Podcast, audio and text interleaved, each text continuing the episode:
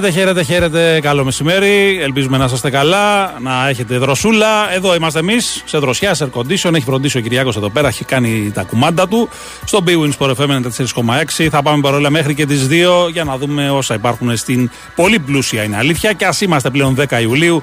Αθλητική επικαιρότητα και όχι μόνο με Κυριάκο, όπως είπαμε στον ήχο, με σωτήρι ταμπάκο στην οργάνωση της ε, παραγωγής. Χρυσός Ρομπόλης στο μικρόφωνο και τις δύο λοιπόν. Ε, φυσικά με το κλασικό μενού που είχαν όλο το χειμώνα οι Αντώνιδες ε, με τους ρεπόρτε τις γνωστές τους ώρες και φυσικά θα κάνουμε και κουβεντόλε για ό,τι άλλο τραβά η ψυχή σας, για μπασκετικά, για ευρωπαϊκά, ποδοσφαιρικά, για τέννη. Έχει και τσιπά σήμερα. Εκεί λίγο μετά τις 3 θα παίξει από ό,τι ε, φαίνεται με το Eubanks ο ε, Τσιπά. Οπότε θα δούμε τι θα κάνει στους 16 του Wimbledon. Περιμένουμε λοιπόν με ενδιαφέρον και αυτήν την αναμέτρηση. Σήμερα έχουμε και δύο παιχνίδια σε επίπεδο μικρών εθνικών ομάδων ένα ποδοσφαίρο, ένα μπάσκετ. Η Under 19 του ποδοσφαίρου θα παίξει με την Ισλανδία στις 10 το βράδυ. Διαδικαστικό χαρακτήρα έχει ήδη αποκλειστεί καθότι έχει χάσει από την Νορβηγία με 5-4 και την Ισπανία με 5-0. Οπότε αποχαιρετά το ευρωπαϊκό της ε, Μάλτας. Και στις 6.30 παίζει η Εθνική Νέων Ανδρών στο μπάσκετ, η Under 20 είναι αυτή, με την Κροατία σε ένα παιχνίδι που ουσιαστικά θα κρίνει τη δεύτερη θέση στον ε, όμιλό της. Ε, να πούμε ότι είτε είσαι δεύτερος είτε τρίτος είτε τέταρτος, προκρίνεσαι κανονικά στους 16, απλά αλλάζει το σταύρωμα. Αν η ελληνική ομάδα νικήσει, θα, ως δεύτερη θα έχει ένα καλύτερο σταύρωμα. Λογικά με τη Σλοβενία στον ε, αγώνα της Τετάρτης. Αν χάσει, ε, λογικά θα πέσει πάνω στην ε, Γερμανία ή τη Γαλλία. Θα τα δούμε αυτά στην, ε, στην πορεία. Λοιπόν, ε, βλέπουμε τους παίχτε να πηγαίνουν ε, ζοριδών από ό,τι φαίνεται στη Σαουδική Αραβία. Ένας ακόμα ετοιμάζει οι βαλίτσες εκεί για να ακολουθήσει το δρόμο του χρήματος, τον πετροδόλαρο, όπως θέλετε πάρτε το. Ο κύριος Σεργέη Μιλίνκοβιτ Σάβιτ, που τόσα χρόνια Ελάτσιο απέριπτε τη μία πρόταση μετά την άλλη, ετοιμάζεται να πάει η Αλ Χιλάλ, η οποία έχει πάρει το Ρουμπενέβε, έχει πάρει τον Κουλιμπαλί, έχει πάρει ε, προπονητή τον ε, Ζόρτζε Ζεσούς και τώρα πάει να πάρει και τον Μιλίνκοβιτ Σάβιτ με ένα ποσό κοντά στα 40 εκατομμύρια. Κάνα εικοσάρι το χρόνο θα πάρει ο Μιλίνκοβιτ Σάβιτ, μια χαρά. Μια χαρά λεφτά. Μαζεύεται πολύ λαός, όπως καταλαβαίνετε, εκεί στη Σαουδική Αραβία και όχι πλέον μόνο Ξέρετε, αυτοί οι παίχτες που είναι στη δύση της καριέρας τους, συνταξιούχου δεν τους πω τώρα, γιατί είναι αμαρτία το Ρονάλντο να το πει συνταξιούχο. Ε, αλλά ε, το θέμα είναι ότι ε, βλέπουμε ότι συγκεντρώνονται πολλά μεγάλα ονόματα εκεί πέρα και δεν ξέρω μήπως εξελιχθεί σε κάνα νέο πόλο ε, η Λίγκα σταδιακά. Δεν ξέρω μήπως θέλει να μπει και σε καμιά ευρωπαϊκή διοργάνωση σταδιακά. Δεν το αποκλείει καθόλου, Κυριάκο, που σε βλέπω και απορρεί. Τότε αλλά, έμα εννοείται πώ θα αλλάξει. Λοιπόν. Ε, πολλά ερωτήματα έχει στείλει για τον μπάσκετ. Αρκετοί ρωτάτε αν υπάρχει θέμα για τον Μάρκο Χάουαρντ για τον Ολυμπιακό, γιατί κάτι έχει γράψει ένας Ιταλός ε, δημοσιογράφος. Ε, ναι, 6 ώρα είναι όπως. Ε, ε, ναι, έκανα λάθος εγώ. 6 ώρα είναι το μπάσκετ των ε, ε, νέων ανδρών, όχι 6,5. Δικό μου το λάθος. Ναι, ευχαριστώ και το φίλο τον Γιάννη που με διόρθωσε. Λοιπόν, να πούμε ότι ε, για το Χάουαρντ που γράφεται για τον Ολυμπιακό δεν επιβεβαιώνεται από κάπου ότι υπάρχει κάποιο ενδιαφέρον για το συγκεκριμένο παίχτη. Και νομίζω ότι ο Ολυμπιακός δεν θα πάει σε τέτοιου τύπου παίχτη έχοντας τον Κάναν. Δηλαδή είναι ένας τύπου Κάναν ο Μάρκο Χάουαρντ, ένα κοντό διάρρη δηλαδή. Δεν νομίζω να πάει να πάρει άλλον παίχτη από τη στιγμή που έχει κρατήσει και τον Κάναν Ολυμπιακός στη συγκεκριμένη α, θέση. Ε, λοιπόν, να πούμε ότι σήμερα έχουμε και αρκετά ενδιαφέροντα και από την εγχώρια επικαιρότητα. Όπως ακούσατε νωρίτερα τον Νίκο Αθανασίου, ο Παναθανικό σήμερα αύριο κλείνει στόπερ. Φαίνεται ότι είναι αρκετά προχωρημένο το πράγμα και λογικά θα κλείσει πολύ άμεσα. Πλέον, πλέον θα, θα ενσωματωθεί στην προετοιμασία της Αθήνας και όχι του εξωτερικού, γιατί ολοκληρώνει σήμερα ο Παναθηναϊκός εκεί τις ε, προπονήσεις του. Η ΑΕΚ πάει να κλείσει και στόπερ που φαίνεται ότι είναι σε καλό δρόμο. Πάει να πάρει και τον Πιζάρο, τον ε, Μεξικανό μεσοεπιθετικό. Ο Ολυμπιακός σήμερα περιμένει τον ε, Ιμπόρα και τον Κίνη, οι οποίοι έρχονται με λίγες ώρες διαφορά, πέντε παρακάτι ο ένας, 7 και κάτι ο άλλος και περιμένει και εκείνος να κάνει κάποιες ακόμα κινήσεις, κυρίως στη θέση του στόπερ, του center και μετά και του extreme. Γενικά δηλαδή υπάρχει αρκετή κινητικότητα, αρκετή ζωηράδα, γιατί παιδιά, εντάξει, δηλαδή το μπάσκετ αρχίζει τέλη Σεπτέμβρη, αρχές Οκτωβρίου και, έχουν, και γίνεται χαμός. Και στο ποδόσφαιρο βλέπουμε μια ηρεμία στις περισσότερες ομάδες. Έτσι. Ενώ οι ανάγκες είναι περισσότερες και οι υποχρεώσεις αρχίζουν και νωρίτερα. Γι' αυτό το λέω, όχι για κανένα λόγο. Λοιπόν, ε, αν υπάρχει περίπτωση καλάθι άλλου Έλληνα για τον Ολυμπιακό, δεν έχει ακουστεί κάτι. Ε, εγώ πιστεύω ότι θα μπορούσε ο Ολυμπιακός ενδεχομένως, ή μάλλον χρειάζεται ο Ολυμπιακός Έλληνες. Έχει ακουστεί για το Χαραλαμπόπουλο ότι είναι πολύ πιθανό να, να επιστρέψει ώστε να υπάρχει μια ακόμα λύση στα forward. Και από εκεί πέρα βλέπουμε. Πάντως ο Ολυμπιακός χρειάζεται σίγουρα Έλληνες γιατί χθες που τα βάζαμε κάτω και με τον Νίκο Ζέρβα, ο Ολυμπιακός αυτή τη στιγμή έχει μαζί με τον Πάπας τέσσερις Έλληνες παίχτε. Οπότε καταλαβαίνετε ότι είναι ένα ζήτημα αυτό. Ε, θέλει να ενισχύσει τον ελληνικό του κορμό, ο οποίος έχασε φέτος τον Βεζέγκοφ και τον Σλούκα τον κορμό των γηγενών ή τέλος πάντων με ελληνικό διαβατήριο, για να το πούμε σωστά. Γιατί ο Βεζέγκοφ το παιδί μεγαλωμένο εδώ είναι, αλλά είναι Κυπριο-Βουλγαροέλληνα όλα μαζί. Έτσι. Ε, και αν δεν είχε γίνει ο, ε, ο Walkup Έλληνας, θα είχε ακόμα μεγαλύτερο ζήτημα Ολυμπιακός, αλλά αυτό κάπως του έλυσε τα, τα χέρια.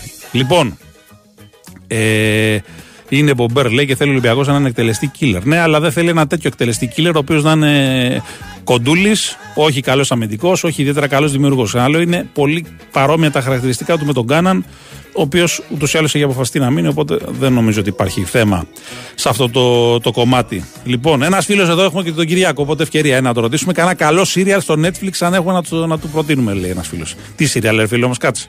Με συγχωρεί, δηλαδή δώσε και καμιά κατεύθυνση. Μη σου πούμε κανένα τουρκικό, ας πούμε, ή κανένα ισλανδικό. Το Secret Invasion λέει ο Κυριακό, δεν ξέρω. Δεν έχω εικόνα, φίλε. Λοιπόν, Marvel. Marvel γίνει στο Netflix. Ε, μα στο Netflix σου λέω, ρε φίλε.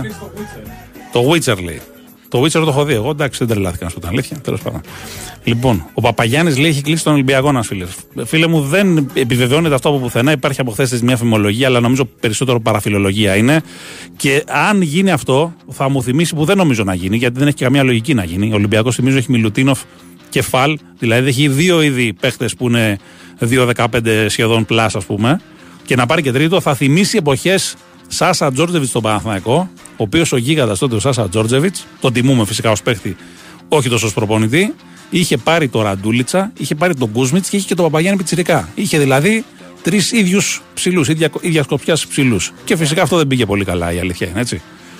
Πολύ παλιά Ολυμπιακός θα μου πεις με Βέλπ τότε και φασούλα, τάρλατ και αυτά θα μου πεις. Ε, εντάξει, ναι. Και Τάρπλε, εντάξει, θα πάω πολύ παλιά. Ναι, ο Τάρπλε δεν ήταν πεντάρι, ρε φίλο, όμως ήταν τεσσάρι ο Τάρπλε. Τεσάρι, τεσάρι ο Τάρπλε. Έπαιζε με, με σέντερ άλλο, δεν έπαιζε με σέντερ. Σε κάποια σχήματα μπορεί να ήταν και εκείνος. Εντάξει, άλλος τον Άρη. Όλος τον Ολυμπιακό που παίζει με δίδυμους πρίγου τότε. Λοιπόν, πάμε στο πρώτο break και γυρίζουμε για να τα δούμε.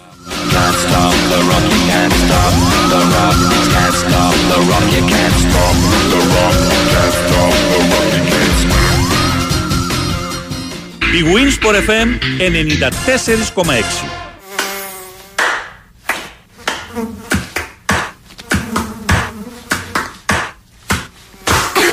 Πάλι μου βγαίνει. Αντί να το ρίξεις στο φλαμέγκο, ρίξε φεντόνα τόπ. Για κουνούπια και άλλα υπτάμενα έντομα υγειονομικής σημασίας, δοκίμασε το πιο εξελιγμένο εντομοκτόνο με έγκριση για αερασιτέχνε φεντόνα τόπ. Από την BASF. Αναζητήστε το φεντόνα τόπ στα φαρμακεία και στα καταστήματα γεωργικών φαρμάκων. Χρησιμοποιείτε τα βιοκτώνα με ασφαλή τρόπο. Να διαβάζετε πάντα την ετικέτα και τις πληροφορίες για το προϊόν πριν από τη χρήση. Αν ένας διάσημος σεφ ετοιμάσει μια ομελέτα, λες να κάνει την καλύτερη; Εσύ τι λες; Αν ένας Ιταλός μηχανικός της Φόρμουλα 1 κατασκευάσει ένα ποδήλατο, θα είναι το καλύτερο; Εσύ τι λες; Αν μια εταιρεία που κατασκευάζει διαστημόπλια, αεροπλάνα και τάγκερ κατασκευάσει το κλιματιστικό σου, θα είναι το καλύτερο; Εγώ πάντως αυτό το κλιματιστικό θα το αγόραζα. Mitsubishi Heavy Industries. Η βαριά ιαπωνική βιομηχανία από το 1884. Με τεχνολογία εχμής από το διάστημα μέχρι το δικό σας κλιματιστικό. Κλιματιστικά Mitsubishi Heavy από τον Όμιλο Τουρνικιώτη. Τι λες, ξεκινάμε να φτιάχνουμε τις βαλίτσες των διακοπών; Θέλουμε μαγιό για εμάς, μαγιό για τα παιδιά, πετσέτες, σαγιονάρε, καπέλ. Μα πώς θα φτιάξουμε βαλίτσα αν δεν πάμε πρώτα στο εκπτωτικό χωριό; Με εκπτώσεις έως 70% πιο φθηνά σε αγαπημένα designer brands, οι καλοκαιρινές διακοπές ξεκινούν στον απόλυτο shopping προορισμό. Το εκπτωτικό χωριό Designer Outlet Athens. Μόλις 10 λεπτά μεσοτικής οδού. Ανοιχτά και τις Κυριακές. Η Winsport FM 94,6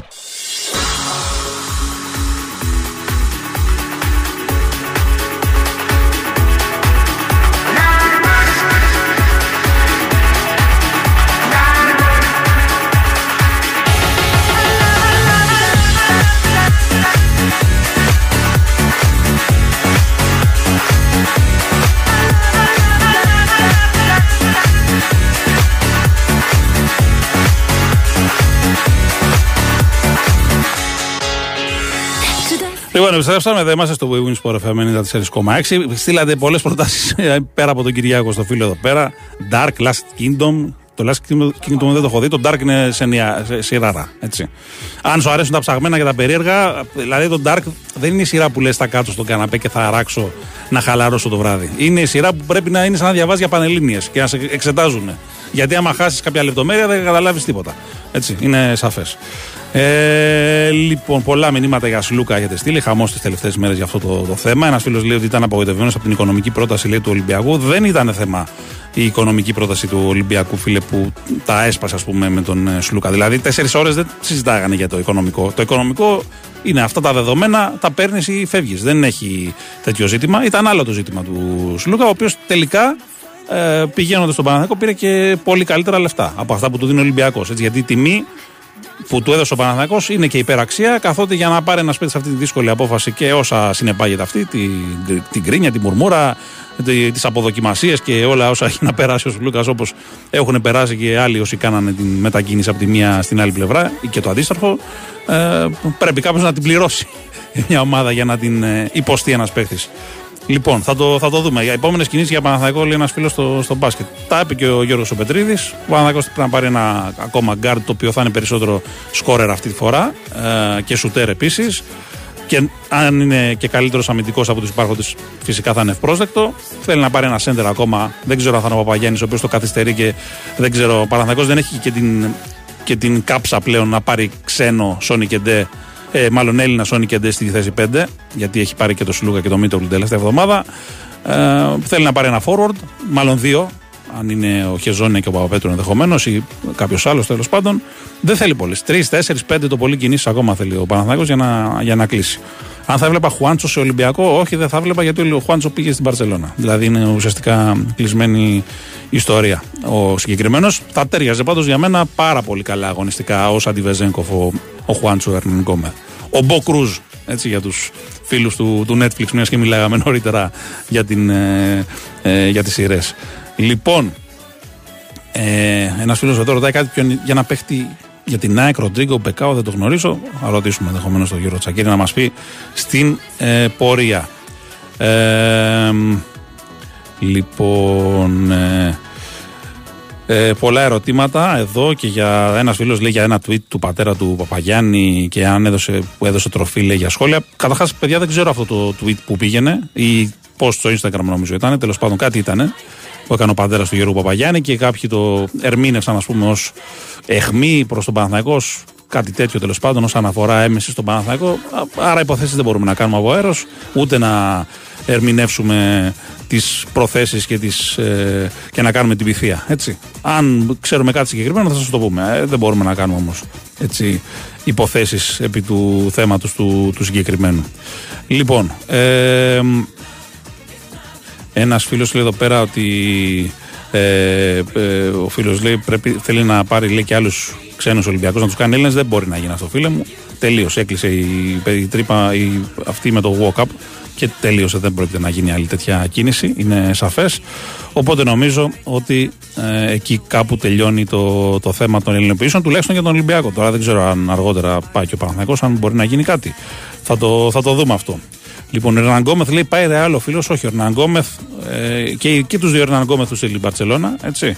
Και θα δούμε αν θα καταφέρει να τους πάρει και τους ε, δύο. Και τον ε, Βίλι, τον οποίο τον ήθελε ο Παναθαϊκός, αποδεδειγμένα δηλαδή είχε κάνει και πρόταση, αλλά θέλει να πάει στη Βαρκελόνη γιατί παρότι είναι παιδί της Ρεάλ, έχει σύντροφο Καταλανή και καταλαβαίνετε ότι σε αυτές τις περιπτώσεις πάντα υπάρχει και η παντόφλα. Καλώ εννοούμενη παντόφλα και κακός σε κάποιες περιπτώσεις ε, παντόφλα. Λοιπόν, να πούμε ότι σε αυτήν την ε, ώρα ε, είναι ε, μαζί μας και η BWIN, όπως πάντα, συμπαραστάτης. Παίζει στην BWIN για τα μοναδικά δώρα στο live casino, το καθημερινό ημερολόγιο προσφορών και την Mystery Card, στην οποία διεκδικείς μεγάλα έπαθλα εντελώς δωρεάν. Ε, λοιπόν, αν υπάρχει κινητοποίηση για ξένους στην ΑΕΚ, ρωτάει ένας φίλος, στο μπάσκετ, ε, γίνονται κάποιες κινήσεις, κάποιες επαφές. Ακόμα δεν έχει κλείσει κάποιος, αλλά νομίζω ότι ε, μέσα στο επόμενο δεκαήμερο, δεκαπενθήμερο θα υπάρχουν τουλάχιστον τρεις ανακοινώσεις. Δεν θα αργήσουν πολύ όλες οι μεταγραφικές κινήσεις της ΑΕΚ των ξένων. Στους Έλληνες θα έχει πάει πολύ καλά. Όλες οι κινήσεις που έχει κάνει είναι πολύ καλές και περιμένουμε να δούμε και τις υπόλοιπες των ξένων για να συμπληρώσει το ρόστερ και να δούμε και τον πύχη της ποιότητας της ομάδας. Γιατί, ας πούμε, ε, είναι εξαφές ότι από τους ξένους και το πόσο καλή θα είναι αυτή θα οριστεί. Παρότι ήδη ξαναλέω ότι ο ελληνικός κορμός θα είναι σίγουρα βελτιωμένος σε σχέση με την περσινή περίοδο.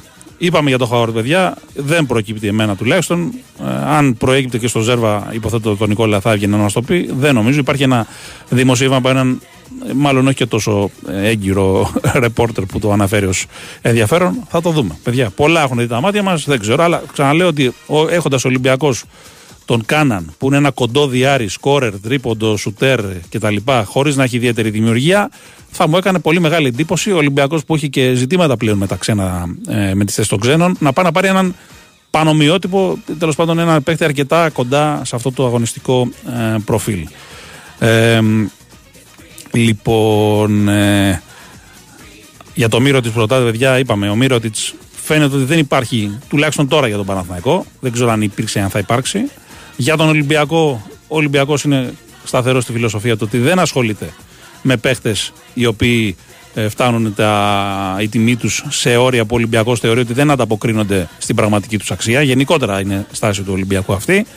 Ε, αυτό δεν σημαίνει ότι ο Ολυμπιακός δεν θα πληρώσει καλά το μύρο της ή θα τον πλήρωνε καλά αν τον ήθελε, αλλά δεν πρόκειται να, να φτάσει στα 3,5-4 εκατομμύρια που μπορεί να είναι διατεθειμένοι να δώσουν ξέρω εγώ, η Μονακό ή η Αρμάνι. Λέει ο Ολυμπιακός ότι εγώ το μύρο της τον εκτιμώ, τον θέλω, αλλά δεν θα δώσω ας πούμε πάνω από 2,5, 2,6, 2,7. Δεν θα πάω στα ουράνια για να τον ικανοποιήσω, ούτε θα βγάλω εκτός τελείως ε, προπολογισμού την, ε, την ομάδα, ούτε θα δημιουργήσω ας πούμε ίσως και κλίμα στα αποδητήρια με ένα τέτοιο συμβόλαιο. Είναι η φιλοσοφία του Ολυμπιακού όλα αυτά τα χρόνια και νομίζω ότι έχει πετύχει κιόλας. Δεν μπορεί να τους κατηγορήσει κανείς επ' αυτού. Ε, Τώρα, αν δεν μπορέσει να πάρει ο Ολυμπιακός στο μύρο της, οι επιλογές είναι πολύ περιορισμένες στην Ευρώπη. Ενδεχομένως να χρειαστεί να κοιτάξει και στο NBA για τον ε, συγκεκριμένο. Για την ώρα πάντω ο Μύρο τη ανεβάζει κάτι φωτογραφίες με κάτι εικονοστάσια, με κάτι φασολάκια να καθαρίζει εκεί στη, στο, στη Σερβία, στο Βελιγράδι που είναι. Οπότε δεν νομίζω ότι αγχώνεται και ιδιαίτερα. Ούτε εγώ θα αγχωνόμουν, φίλε Κυριάκο και ακροατές, αν είχα να πάρω γύρω στα 22 εκατομμύρια αποζημίωση από την Παρσελώνα. Και αν δεν πάρει 22, θα πάρει ξέρω, 15, 12, 13. Εντάξει, δανεικά από εμάς πάντω δεν νομίζω να ζητήσεις σε καμία περίπτωση. Λοιπόν, ε, τον Ιμπάκα λέει πώς θα μου φαινόταν. Ο Ιμπάκα, παιδιά, έχει να παίξει καλό μπάσκετ από, τα, από το πρωτάθλημα ουσιαστικά των Ράπτο. Δηλαδή τα τελευταία 3-4 χρόνια δεν είναι σε καλή κατάσταση, είναι σε ευθύνουσα πορεία. Δεν τον έχουν πάρει τα χρόνια. Είναι 33-34 το παιδί. Ε, άλλο στυλ από τον ε, Βεζέγκο βέβαια. Είναι 4 προς 5. Δεν είναι συγκλονιστικό σούτερ σε καμία περίπτωση. Νομίζω ότι δεν θα πολύ τέριαζε. Έχω αυτή την αίσθηση. Έτσι. Τώρα από εδώ και πέρα, ε, πάντως μην περιμένετε να βρείτε μπασκετικό κλόνο πούμε, του Βεζέγκοφ. Δηλαδή, ο Μύρο τη είχε πολλά κοινά στοιχεία, αλλά ούτε αυτός είναι μπασκετικός κλόνος. Πόσο μάλλον αν δεν είναι ούτε ο ένας ούτε ο άλλος στο ρόστερ. Θα το δούμε. Λοιπόν, ε, τα είπαμε και αυτά για τον, ε, για τον Μύρωτιτς. Πώς είναι το κασέ του Γεζόνια και αν υπάρχει buyout. Δεν υπάρχει buyout στο συμβόλαιό του. Έχει συμβόλαιο για έναν ακόμα χρόνο. Το κασέ του τώρα, παιδιά, δεν το γνωρίζω, αλλά είναι σίγουρα πάνω από ένα εκατομμύριο. Δεν το συζητάμε αυτό. Ε, ζώρικη υπόθεση αυτή. Να δούμε αν ο Παναθηναϊκός μπορέσει να, να τον πάρει τον, ε, τον Κροάτι. Θα πρέπει να κινηθεί σε κάποια άλλη περίπτωση παίχτη για να καλύψει την, ε, τη θέση. Λοιπόν, ο Ολυμπιακός Παπαπέτρου λέει στο 4, καλάθι στο 1 και να μεταφέρει και το, στο 2 τον Κος. Ε, θα γίνουν ε, αντίστροφες διαδρομές. Ε, να, να πήρε ο Παναθηναϊκός να σου λέει να πάρει ο Ολυμπιακός στον Παπαπέτρου. Ε, και το Καλάθη στο 1. Εντάξει, δεν, δεν αποκλείεται τίποτα. Πάντως δεν έχω ακούσει εγώ κάτι συγκεκριμένο ούτε για τον Παπαπέτρου ούτε για τον Καλάθη. Νομίζω ότι δεν υπάρχει περίπτωση, ειδικά για τον Παπαπέτρου. Για τον Καλάθη, ας αφήσουμε μια έτσι, ε, ε, παρένθεση ανοιχτή, ένα παραθυράκι μικρό για μήπως. Και γίνει, αν και νομίζω ότι η Φενέρ με τις ε, περιπτώσεις που έχει, έχουν χαθεί για εκείνη για, το, για τα γκαρντ, μία το Σλούκα, μία τον Ντόμψον κτλ., δεν αποκλείται στο τέλος να τον κρατήσει γιατί δεν θα βρει και πολλούς καλύτερους στην αγορά έτσι, με όλα τα θέματα που μπορεί να έχει ο Καλάθι στο σουτ, είναι ένας πάρα πάρα πολύ καλός ε, ε, επιθετικός. Ε, και οργανωτής, μάλλον, όχι επιθετικός, οργανωτής.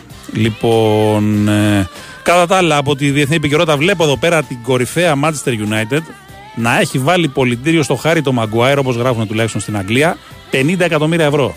Δεν ξεκαθαρίζουν βέβαια αν πληρώνουν τα 50 εκατομμύρια ευρώ για να τον πάρει κάποιος το Maguire ή τα ζητάνε. Έτσι. Ο τύπος ο οποίος με σκαρπίνει τον πρόλεβα αστυνομικό στη Μύκονο, στο Σπριντ, τώρα να, να ζητάνε και 50 εκατομμύρια, ξέρω εγώ τι να πω. Α πάρουν καλύτερα τον αστυνομικό που τον πρόλαβε στο σπίτι στη Μύκονο. Ξέρω εγώ τι να πω. Ο Χάριο Μαγκουέρ, παιδιά. Ο Χάριο Μαγκουέρ. Τέλος πάντων.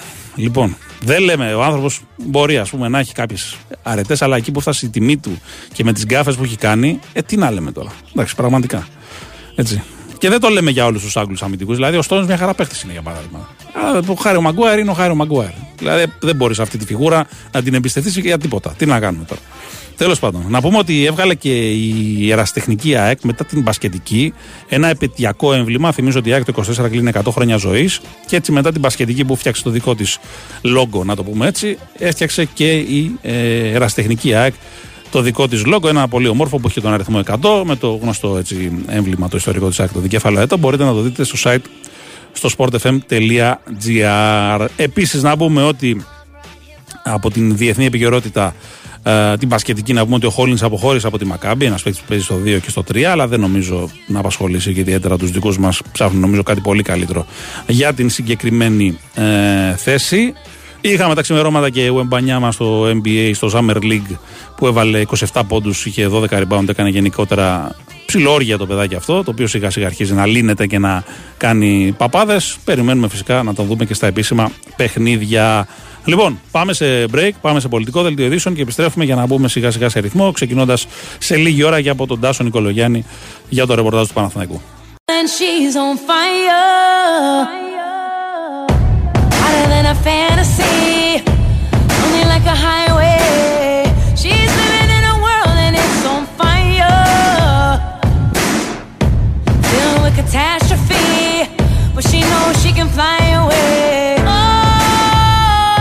Λοιπόν, επιστρέψαμε εδώ. Είμαστε στο Big Sport FM 94,6. Ε, Ένας φίλος δεν θα μπορούσε ο Παπαγιάννης να γίνει τεσάρι τύπου Βεζέγκο, φρέ φίλε στα 2-20 τι τεσάρι. Δηλαδή, είπαμε, έχει εξελιχθεί το μπάσκετ. Υπάρχει και ο Εμπανιάμα που παίζει και στο 4, ας πούμε, αλλά το τερματίσουμε κιόλας. Δεν μπορεί να γίνει. Δύσκολα πράγματα, παιδιά, αυτά είπαμε. Στα 25, 26, 27, ας πούμε, δεν αλλάζεις θέση τελείως ε, τόσο εύκολα. Και είπαμε, είναι και για τα χαρακτηριστικά του, του σώματος του καθενός.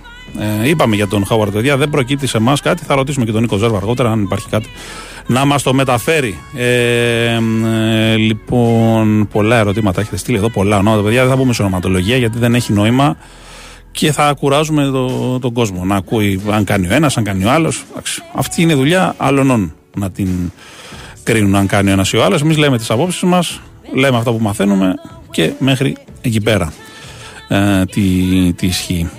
Ε, λοιπόν, από ελληνική επικαιρότητα επίσης να πούμε ότι ε, υπάρχει το θέμα που μετέφερε νωρίτερα και ο Αλέξα Βούλους για τον Άρη με τον Πάλμα ο οποίος όπως είπε ο Αλέξης είναι λίγο έτσι το μυαλό του έχει φύγει από το, από το κεφάλι του καθότι υπάρχει αυτή η μεταγραφολογία όλο το καλοκαίρι η Rangers έχει ακουστεί, η ΑΕΚ έχει ακουστεί και ο παίχτης δεν είναι και πολύ συγκεντρωμένος από ό,τι μας είπε για τον ΠΑΟΚ Είπαμε ότι ε, ψάχνει φορ για την ώρα το βλέπω να βολεύεται με το τζίμα που μια χαρά είναι ε, και περιμένει και τις υπόλοιπες ε, κινήσεις που θα γίνουν για την ενίσχυση της, ε, της ομάδας. Ο Λουτζέσκου που έχει αργήσει ο Πάοκ είναι αλήθεια. Πλησιάζουν και τα ευρωπαϊκά. Δεν ε, απέχουν πολύ ούτε δύο εβδομάδες πλέον παιδιά για να έρθουν τα ευρωπαϊκά παιχνίδια τα, το Conference League. Πέρασε ο χρόνος έτσι πέρασε ο χρόνος και έρχονται και τα, και τα επίσημα. Λοιπόν, ε, Κυριάκο, η Λίβερπουλ ούτε πεντάδα δεν βγαίνει, λέει εδώ πέρα ένας φίλος. Νομίζεις, λέει ο φίλος ο, φίλος ο Κυριάκο εδώ πέρα. Βγαίνει η πεντάδα ο, η Λίβερπουλ, ε, κύριε Πετρίδη, τι κάνετε; Τι έγινε, καλημέρα. Ε, αν βγαίνει πεντάδα. Ναι. Ε, οριακά εκεί. Οριακά, ε. Πω, που καταντήσατε. ε, πέμπτη δεν τερματίσατε πέρσι εσύ Κυριακό. Ενώ ότι εσύ μου τελείωσε. Είχα μια τυχία, ναι. ναι. Μια κακή στιγμή. Λοιπόν, πάμε στο Γιώργο Πετρίδη. Πάμε να δούμε τι γίνεται από επικαιρότητα Παναθηναϊκού καταρχάς.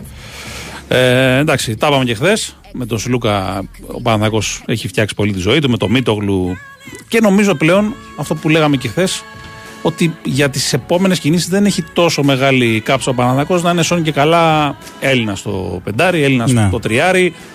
Είναι, το έχει λύσει στα χέρια, ρε παιδάκι. Και ειδικά πρωτοκλασάτη, έτσι. Ναι, ναι, ναι, και ειδικά πρωτοκλασάτη. Αν είναι συμπληρώματα, είναι άλλη ιστορία. Ε, έτσι είναι. Περιμένει τώρα ο Παναθηναϊκός να δει πώς θα καταλήξουν και οι υποθέσεις του Παπαγιάννη και του Παπαπέτρου. Παραμένουν εχθές και οι δύο. Ναι. Έτσι δεν έχει αλλάξει κάτι σε σχέση με αυτά που είπαμε. Να δούμε τι θα γίνει. Η απάντηση, περιμένει μια απάντηση από τον παπαγιαννη και ε, αν θα προχωρήσει και το θέμα με τον Παπαπέτρου που είπε και χθες ότι ακόμα δεν έχει αποφασίσει για το μέλλον του. το, ναι. το ξεκαθάρισε και ο ίδιος για να μην ε, υπάρχουν απορίες Έτσι πάνω σε αυτά που λέγαμε το προηγούμενο διάστημα. Έχει σχέση η περίπτωση του Χεζόνια. Όχι, όχι, δεν νομίζω. Δηλαδή δεν είναι. Δεν λέω ότι θα, είναι, θα έχει τον ίδιο ρόλο. Απλά λέω ότι μπορεί να θέλει κάποιο διαφορετικού τύπου παίχτη, αν ας πούμε, δεν μπόρεσε να πάρεις το Χεζόνια. Κάποιο διαφορετικού τύπου τριάρι. Ναι. Ή Ε, αν έχει τον Παπαπέτρο να πάρει κάτι άλλο, ξέρω εγώ. Όχι, όχι, όχι, δεν έχει. Ούτως ή άλλως το Χεζόνια είναι, το έχουμε πολλές φορές είναι πάρα πολύ δύσκολη υπόθεση και ίσως τραβήξει Ναι. χρονικά. Δηλαδή μπορεί να πάει και Ναι. Αύγουστο ακόμα ή Ναι, τέλος ναι, πάντων σωστά. Ε, τέλος Ιουλίου. Ε, θα δούμε γιατί το συμβόλαιο με τη Real δεν, πά- δεν σπάγει πολύ εύκολα όπως καταλαβαίνουμε Ναι, καλά, όλοι. εννοείται αυτό. Οπότε πρέπει να δούμε τι θα γίνει με αυτήν την ε, περίπτωση. Για Παπαγιάννη έχεις κάτι εσύ συγκεκριμένο; Γιατί υπάρχει έτσι μια φημολογία τις τελευταίες ώρες. Υπήρχε και ένα post του πατέρα του που ερμηνεύτηκε από κάποιους ως. Ε, ότι κάτι μπορεί να τρέχει τέλος πάντων στην υπόθεση. Όχι, όχι, μα νομίζω το κατέβασε κιόλας. Το κατέβασε, του έδωσε μια εξήγηση ο, Ναι, τέλος πάντων. Ναι. Ο πατέρας του Γιώργου. Είπαμε μην κάνουμε υποθέσεις άμα δεν ξέρουμε τι Ναι, ακριβώς αυτό δεν συμβαίνει. έχει να κάνει. Ο Παναγιώτο περιμένει απλά την απάντηση του Παπαγιάννη. Δεν έχει αλλάξει κάτι. Απλά δεν Έχει θα, κάνει την περιμένει, πρόταση του. δεν θα περιμένει και για πολύ από ό,τι καταλαβαίνω. Έτσι. Ναι, ναι, φαντάζομαι και εγώ πως δεν θα περιμένει και πολύ. Γιατί θέλει να κλείσει και εκεί τη, τη θέση 5, έτσι. Ναι. Ψάχνει ένα shooting guard που να είναι καλός εκτελεστή, καλός scorer. Ε, πρέπει να δούμε και εκεί πέρα τι μπορεί να προκύψει από το NBA, γιατί στην Ευρώπη δεν βλέπω κάτι στον ορίζοντα. Καλά, μην το λες. Για playmaker λέγαμε ότι δεν έχει επιλογές. Ναι, ε, εννοώ και ότι- ψάχναμε στο NBA και τελικά πήρε Σωστό, ναι.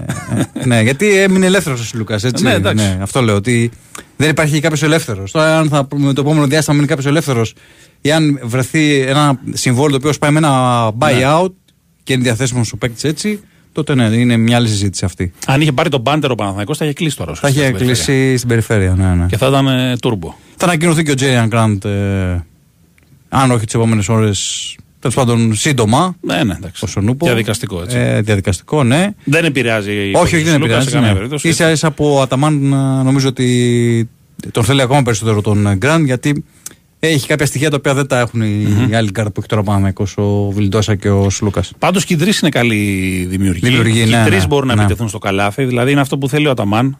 Πέρα από το να είναι playmaker και, και οι τρεις πατάνε μέσα. Δεν είναι δηλαδή playmaker οι οποίοι κρύβονται πίσω από ένα screen shooter απλά. Σε καμία περίπτωση. Ακριβώς αυτό. Ε, ε, το, το λέγαμε κιόλας ότι θέλει τέτοιους παίκτες. Να, δημιουργούν ρήγματα, Ναι. να φέρνουν ανισορροπίες στην άμυνα την αντίπαλη κτλ. Και να μπορούν να τροφοδοτούν όσο το δυνατόν καλύτερα τους ψηλούς ομάδας. Κάτι που ο Παναγιώ είχε πάρα Ναι. πολλά χρόνια να το δει. Ε, Σωστά. Είτε με pick and roll, είτε τέλος πάντων με άλλες συνεργασίες που Ναι, έλατε. έχουν περάσει χρόνια. Από για να καλάθι κάνει. και από διαμαντίδη. Ε, ναι, ναι, ναι. Μύρο τη τελικά απασχόλησε, απασχολεί, θα απασχολήσει τον Παναθηναϊκό; Κοίταξε, ο Μιώτη απασχόλησε τον Παναθηναϊκό. Είναι δεδομένο αυτό. Υπήρξε το ενδιαφέρον από την πλευρά του Παναθηναϊκού. Ο παίκτης όμως ξεκαθάρισε, παιδιά, ότι δεν θέλω να. Να. Δεν θέλω Ελλάδα. Μμμ. Θέλω να πάω, μάλλον, Αρμάνι Μιλάνο από ό,τι φαίνεται. Ναι. Εντάξει. Σεβαστό. Αυτό. Οπότε ο Παναθηναϊκός θα πάει τώρα που δεν έρχεται ο Μύρωτιτς σε κάτι αντίστοιχο ας πούμε στο 4. Γιατί υπήρχε μια αμφιβολία αν ο Παναθηναϊκός θα πάρει σίγουρα τεσάρι έχοντας το Μίτογλου, έχοντας το Ματζούκα. Εντάξει, ακόμα θεωρητικά δεν έχει κλείσει και το θέμα του Αγραβάνη. ας πούμε. Μπορεί θεωρητικά να υπάρχει ακόμα στο κάδρο, δεν ξέρω. Ναι, κοίταξε, ε, επειδή είναι μια πολύ ιδιαίτερη περίπτωση ο Μύρωτιτ, ενώ ποιοτικά από ποιότητας και επίπεδο. Καλά, δεν λέω, δεν συζητάμε Και αυτό. ταλέντου. Απλά λέω σε λογική Ναι. χτισήματο ενό ρόστερα, ας πούμε. Αυτή την άποψη. τώρα. Έχω την αίσθηση ότι θα πάει σε κάτι διαφορετικό τώρα ο Παναθηναϊκός σε σχέση με τον ε, Μύρωτιτ. Σε κάτι πιο συμπληρωματικό τέλος πάντων σε σχέση με τους υπόλοιπους που Ναι, έχει. ναι, ναι. Ε, α, και εκεί πάλι θα εξαρτούν αρκετά από την υπόθεση Χεζόνια. Γιατί ο Χεζόνια είδαμε ότι έκανε καλές εμφανίσεις στο 4 στο τέλος σεζόν με την ε, Real. Ε, φαντάζομαι ότι θα θέλει και ο Αταμάν να το χρησιμοποιεί και εκεί για να το ανοίγει λίγο το γήπεδο. Έχει καλό περιφερειακό σου, Ναι, ναι. είναι αρκετά καλό σε αυτό το κομμάτι. Ε, οπότε, εάν λέμε τώρα στο σενάριο που πάρει ο Παναθηναϊκός στο Χεζόνια, νομίζω ότι δεν θα χρειαστεί καν να κάνει κίνηση εκεί. Ναι, ναι. Έτσι. Ε, γιατί θα παίξει και στο 3 και στο 4. Ναι, ναι, Ειδικά ναι. αν έχει και τον Παπαπέτρου. Αν ακόμα- και ο Παπαπέτρου, που ακόμα είναι καλύτερα. δύο παίκτες που Ακριβώς. παίζουν στο 3. Ακριβώς, Είναι ναι. εντυπωσιακό για τον Παναγό πώ έχουν διαμορφωθεί τα πράγματα τώρα ότι έχει ένα αρκετά συμπληρωμένο, δεν θέλει πάρα, πάρα πολλές κινήσεις και έχει τρεις διαθέσιμες θέσεις ξένων. Βγάζω έξω τον Γκριγκόνη, έτσι. Ναι, Ο οποίος έχει συμβόλαιο. ακόμα. Έχει συμβόλαιο. Αλλά οι τρεις είναι ο Βιλντόσα, ο Λεσόρ και ο, Ο Γκραντ. ο Γκραντ. Οπότε που δεν έχει ανακοινωθεί, αλλά θα, θα ανακοινωθεί. Οπότε έχει περιθώριο. Ακόμα και να πάει. Μπορεί σε- να κάνει και ακόμα και τέταρτη κίνηση. Αυτό, έτσι, να πάει σε αυτό, 7, ξέ- αν πάει σε 7 ξένους, ε, να κάνει και μια ακόμα καλή προσθήκη. Ε, ναι, είναι, γι' αυτό λέγα ότι είναι πολύ μεγάλο το κέρδος του Παναθηναϊκού όσον αφορά τους ε, Έλληνες και όλα αυτά που έχει κάνει το τελευταίο διάστημα με τις προσθήκες που έχει κάνει. Ναι. Έχει τονίσει πραγματικά το ελληνικό στοιχείο, τον ελληνικό κόμμα, τον οποίο το είχαμε ξεχάσει εδώ και δύο χρόνια επί της ουσίας. Ναι. Ε, νομίζω ότι πάλι ο Παναθηναϊκός αποκτά τη βάση της εθνικής ομάδας και πρωταγωνιστές Έλληνες, να το πω έτσι. Mm-hmm. Επόμενη κίνηση πότε να περιμένουμε; Πιστεύεις ότι θα σέρει πολύ, ας πούμε, το, η επόμενη Ε, κίνηση; δεν, δεν, ανάλογα, ξέρεις, η αγορά τώρα αυτά αλλάζουν. Δηλαδή, δες και με τον Σλούκα, από τη μια στιγμή στην άλλη άλλαξε Ναι. η όλη η κατάσταση. Καλά, και να, και να καταλάβει ο κόσμος περίπου στο μπάσκετ, ειδικά και για μια ομάδα που έχει κάνει τόσες κινήσεις. Δεν είναι ότι ο Παναγό πρέπει να κλείσει το ρόστερ, ας πούμε, και μέσα Όχι, είναι γιατί θα Ιουλίου. ξεκινήσει η σεζόν ε, 20 τέλος κάτι- Σεπτεμβρίου. Ναι. Με τη ουσία η προετοιμασία θα ξεκινήσει τέλος Αυγούστου, ας πούμε.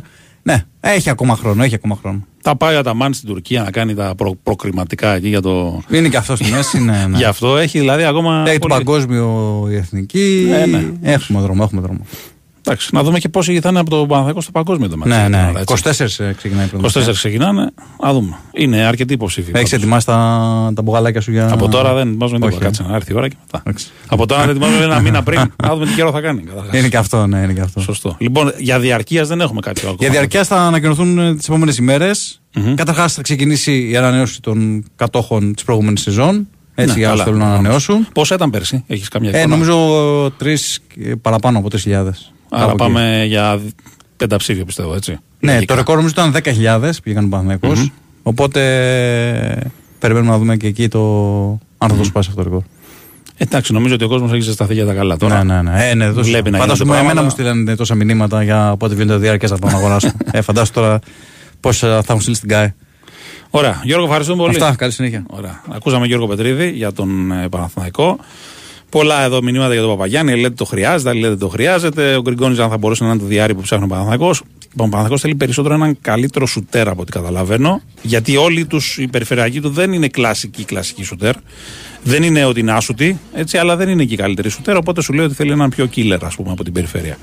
Ο Γκριγκόνης δεν είναι κακός σουτέρ κι αυτό, αλλά δεν είναι και αυτός ο killer. Αν καθίσματα στο Άκα Πρασίνη, αν ακόμα αυτά δεν έχουν γίνει από ό,τι ξέρω. Έχουν αρχίσει κάποια προκατακτικά έργα και στην πορεία θα γίνουν και τα υπόλοιπα. Μην περιμένετε, παιδιά, ούτε το ΣΕΦ, ούτε το ΆΚΑ να γίνει σε ένα μήνα ε, όπως το ονειρεύεται ο Ολυμπιακός και ο Παναγό ε, αντιστοίχως με, τις, ε, με τα βελτιωτικά έργα που θα γίνουν ε, εκεί πέρα. Θέλει το χρόνο του και όσο είναι και η ομάδα μέσα ακόμα θα γίνονται έργα, αλλά θέλει μια διετία, τριετία, θα την, θα την πάρουν για να γίνουν αυτά που πρέπει να γίνουν και για να είναι όπως πρέπει και για τον κόσμο και αισθητικά και εμπορικά, που είναι επίσης πολύ σημαντικό, όλα αυτά. Ε, αν αναφέραμε κάτι για Σλούκα και Λάρη, όχι για το Σλούκα, όχι για το Λαρετζάκη. Υπάρχει μια φημολογία ότι ο Ολυμπιακός, αν δεν του έχει κάνει ήδη, θα του κάνει τέλος πάντων άμεσα πρόταση για ένα νέο συμβόλαιο. Θυμίζω ο Λαρετζάκης έχει και την ερχόμενη σεζόν συμβόλαιο, αλλά ο Ολυμπιακός επειδή προφανώς έχει και ζητήματα ελληνικού κορμού πλέον, δεν θέλει ας πούμε, να χάσει έναν ακόμα παίχτη και θέλει να τον δεσμεύσει ε, το συντομότερο δυνατό. Έτσι είναι στα 29 ο Λαρετζάκης με μια καλή χρονιά. Ξεκίνησε πάρα πολύ καλά, δεν τελείωσε το ίδιο καλά, αλλά ξέρουμε τι παίχτη είναι και τι μπορεί να προσφέρει. Οπότε μια χαρά. Λοιπόν, καλημέρα και στο φίλο τον Άλεξ από την ε, Πράγα.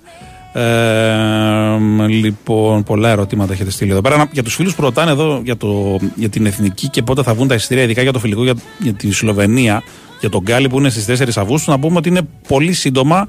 Ενδεχομένως σήμερα, αύριο να υπάρχουν και επίσημες ανακοινώσεις. Οπότε να είναι συντονισμένοι, γιατί νομίζω ότι ανεξάρτητα από το αν είναι ο Γιάννης ή όχι, που πάντα είναι ένας πόλος έλξης, νομίζω ότι στο φιλικό με τον Γκάλι θα γίνει χαμός λόγω Γκάλι. Έστω για είναι 4 Αυγούστου που αρκετός κόσμος θα λείπει, νομίζω ότι εκεί θα γίνει πραγματικά χαμός. Λοιπόν, πάμε σε break, κύριε Κυριάκο, πάμε σε break και επιστρέφουμε.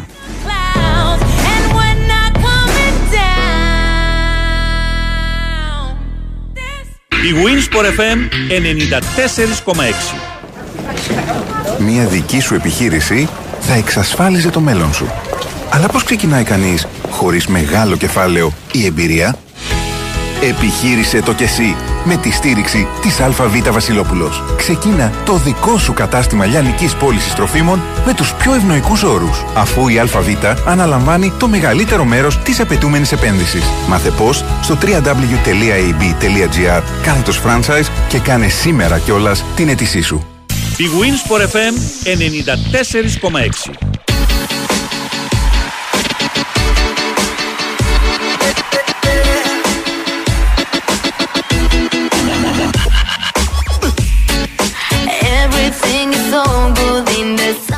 Λοιπόν, επιστρέψαμε στο Big Wins Sport FM 94,6. Να πούμε ότι λίγο μετά τη μία θα έχουμε και Νίκο Ζέρβα. Να μην παραπονιέστε οι φίλοι του Ολυμπιακού για τις εξελίξεις εκεί. Τι γίνεται μετά την απώλεια του Σλούκα, ποιος θανατεί Βεζέγκοφ, τι γίνεται, όλα θα μας τα αναφέρει ο Νικόλας λίγο μετά τη μία το μεσημέρι. Σε λίγο θα έχουμε μετά στον Νικολογιάννη. Τώρα τον Πάκος εδώ παίρνει τα τηλέφωνά του. Οπότε θα, θα δούμε. Έχουμε μετά στον Νικολογιάννη. Δεν ξέρω αν ακούγεται από πίσω κανένας Καζατζίδη γιατί τόσες μέρες μακριά από την Ελλάδα θα τον έχει πιάσει μια νοσταλγία που έρχεται σήμερα με την αποστολή του Παναθηναϊκού Τάσος. Έλα, Τάσο, τι γίνεται; Γεια σου Χρήστο, τι κάνεις. Μια χαρά, μια χαρά. Πόσες μέρες ήταν όλο το, το πράγμα, 16. Είναι αρκετέ, έτσι, δεν είναι και λίγες; Είναι πολλές. Είναι πολλές.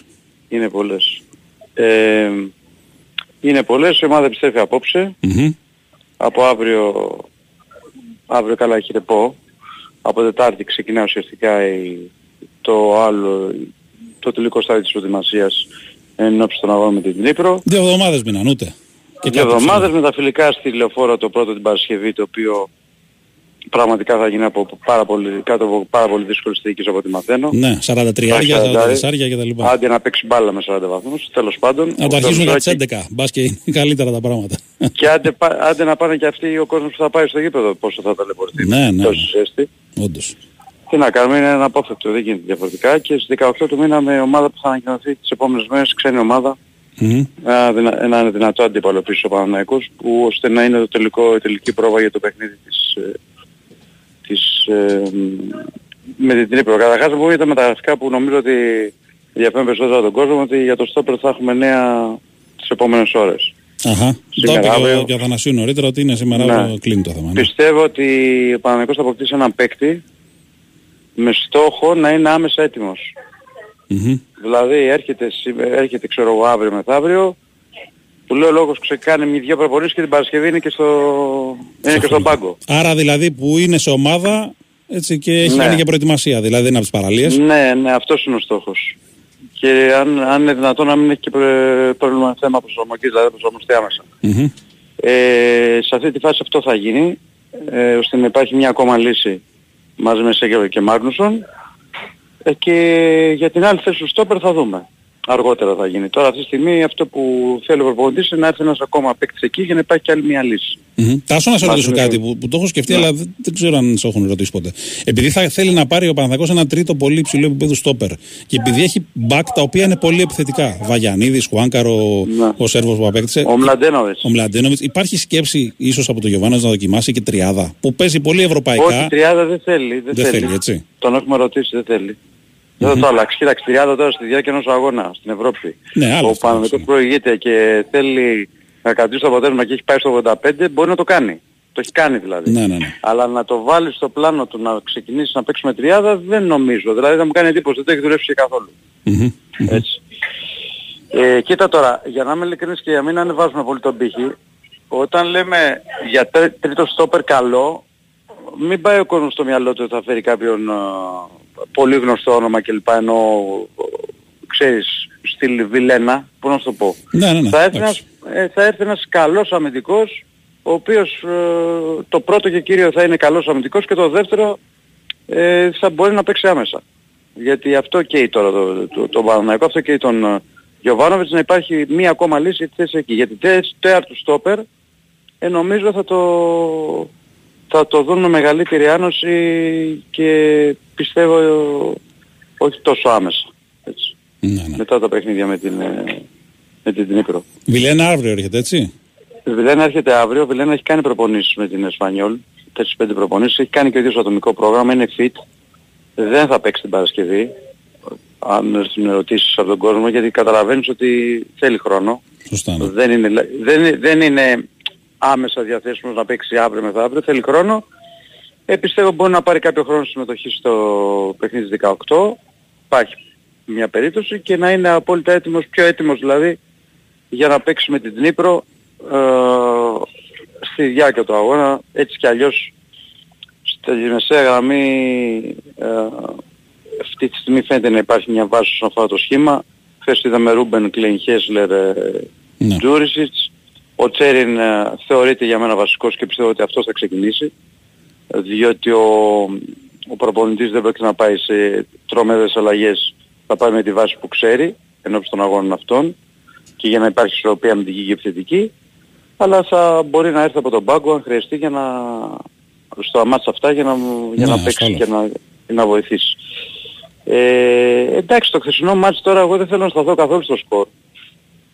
Εγώ θα σταθώ μόνο σε πρόσωπα. Καταρχάς να πούμε για να είμαστε δίκαιοι και σωστοί, γιατί αυτά πρέπει να τα λέμε, ότι το δεύτερο, στο δεύτερο μήχρονο η ΑΕΚ Λάρνακας έπαιξε με τη δεύτερη. με- Δεν έπαιξε με τους ε, βασικούς. Έτσι. Ναι, έκανε αρκετές Άρα, αλλαγές, ναι. άρα πρέπει να κρατήσουμε το τι έγινε στο πρώτο μήχρονο, όπου η ΑΕΚ Λάρνακας με τη βασική της 11 και ο Παναγικός σχεδόν με όλους τους βασικούς, και τι έγινε στο δεύτερο μήχρονο. Στο πρώτο μήχρονο έγινε κάτι το οποίο το έχει προαναγγείλει ο Ιβάν Γιωβάνοβιτς, το είχαμε πει και εμείς. Η ομάδα ήταν πάρα πολύ κουρασμένη, τα πόδια ήταν πολύ βαριά, δεν πρέπει να βγει κανένας συμπέρασμα για την απόδοση οπουδήποτε παίξει στο πρώτο μήχρονο. Οποιουδήποτε όμως.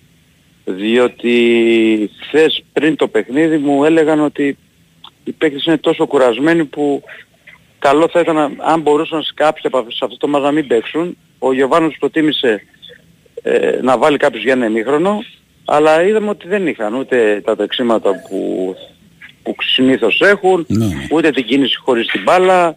Είδαμε το σπόρα να του φεύγουν ο κοντρόλ και να χάνει ε, μπροστά στην αιστεία κάποιο γκολ σε μια μακρινή πάση του πηγαίνουν. Μόνο τον Τζούτζιτς είδαμε να κάνει κάποια πράγματα καλά. Ε, οι άλλοι όλοι οι παίκτες ήταν, ε, ήταν όντως με πολύ βαριά πόδια. Είναι αυτοί που έχουν παίξει στα περισσότερα φιλικά, είναι αυτοί που έχουν τραβήξει πέρσι οι περισσότεροι από αυτούς το μεγαλύτερο βάρος. Είναι σε ένα τέτοιο στάδιο η προετοιμασία που τα πόδια είναι πολύ βαριά, τώρα θα βγει η κούραση.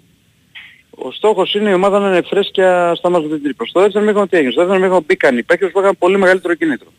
Ναι. Αυτοί που θέλουν να δείξουν στον προπονητή ότι ε, πρέπει να πιστέψει σε αυτούς, πρέπει να τους δώσει ευκαιρίες.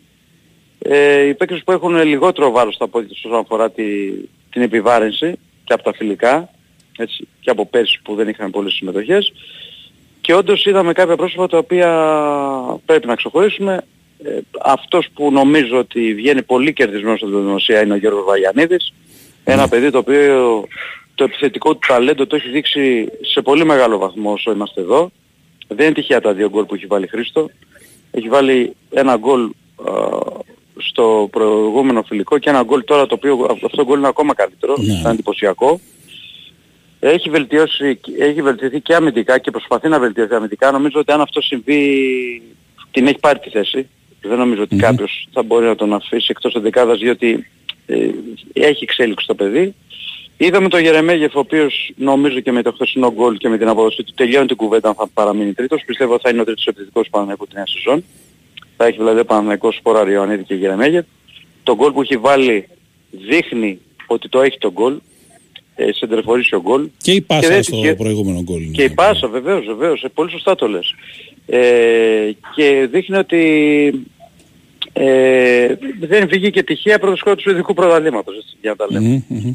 Ε, είδαμε για άλλη μια φορά τον Ιαρόφ Πικάη, έτσι, ο οποίος είναι η έκπληξη της προετοιμασίας από όλους τους μικρούς και ο Καλοσκάμις ήταν καλός, αλλά αυτός έδειξε κάποια πράγματα όσον αφορά το αμυντικό κομμάτι, την άνεση που έχει με την μπάλα στα πόδια, το πώς αποφεύγει το πέσο των αντιπάλων, α, που ήταν α, πραγματικά εξαιρετικός και το έχει κάνει σε συνεχόμενα παιχνίδια. Φίκα ο οποίος ε, πιστεύω θα πάρει πολύ χρόνο συμμετοχή στον Παναθηναϊκό Β τη νέα σεζόν με στόχο να εξελιχθεί, να παίξει επαγγελματικά και, τη νέα, και την επόμενη σεζόν να μπορεί να υπολογίζεται για την, ε, για την ομάδα του παναθηναικου την πρώτη ομάδα. Τάσο, ρωτάνε Έχει- πολλοί φίλοι εδώ του, του Παναθηναϊκού ε, αν, πώς είναι η κίνηση στα διαρκείας και αν ε, μετά και την τελευταία, ε, ειδικά και μετά την κίνηση του Βιλένα και πότε ανοίγουν, ε, ελευθερώνονται για το υπόλοιπο κόσμο που δεν είναι ειδικά τόχος ας πούμε. Η κίνηση στα διαρκείας δεν έχουμε επίσης ενημέρωση. Εγώ μαθαίνω πάντως ότι, ότι υπάρχει κίνηση σημαντική, ότι πάνε καλά. Μμμ. Έτσι. Νομίζω ότι θα ανοίξουν για τον κόσμο στις 12 του μήνα. Δεν τη θυμάμαι καλά την ανακοίνωση. Υπάρχει ανακοίνωση στα- στο Α, site του οκ, ΠΕΠΑ. οκ. Νομίζω ότι είναι 4 με 12 η εβδομάδα και από εκεί και πέρα ανοίγει για όλους.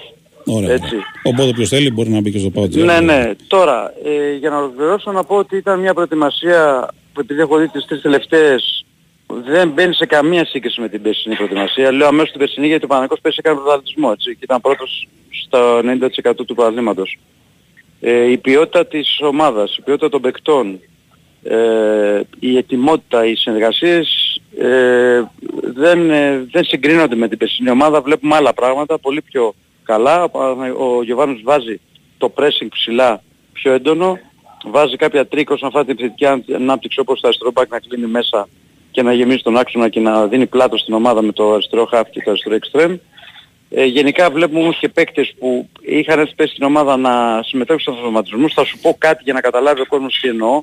Στο γκολ του, Γερε, του Βλατένοβιτς, όπου ο Γερεμέγεφ γυρνάει, παίρνει με πλάτη την μπάλα, τη σπάει στον Μπερνάρ, αυτός στον Παλάσιος, η Σέντρα, τον γκολ του Μλαντένοβιτς είναι η άσκηση που είχαμε δει την προηγούμενη μέρα όπου ο, ο προπονητής κάποια στιγμής σταμάτησε για να τους βάλει τις φωνές διότι έκαναν κάποια λάθη στη σπάση και κάποια λάθη στο κοντρόλ το φόρνε γίναγε πίσω, την έδινε στο χαφ το δεξί, αυτός στο δεξί εξτέμ, η σέντρα εκεί θα έπρεπε να βρισκόταν είτε κάποιο back είτε κάποιο half, βρέθηκε ο Βλαντίνοβιτς στο έβαλε. Δηλαδή, εάν δεις από κοντά τις προπονήσεις Ναι, ναι, δουλεμένος και δουλεμένος. βλέπεις κάποια πράγματα που γίνονται στη, στον αγώνα θα καταλάβεις τι δουλεύει ο προπονητής. Είναι πολύ σημαντικό για να καταλάβει ο κόσμος τι εννοώ. Αυτό το γκολ λοιπόν την προηγούμενη μέρα το είχε κάνει επανάληψη συνέχεια με αυτόν τον τρόπο στην προπόνηση ο, ο Γιωβάνοβης και έχει κάνει και άλλα τα οποία θα τα δούμε στην πορεία μόλις λεπτό τα πόδια.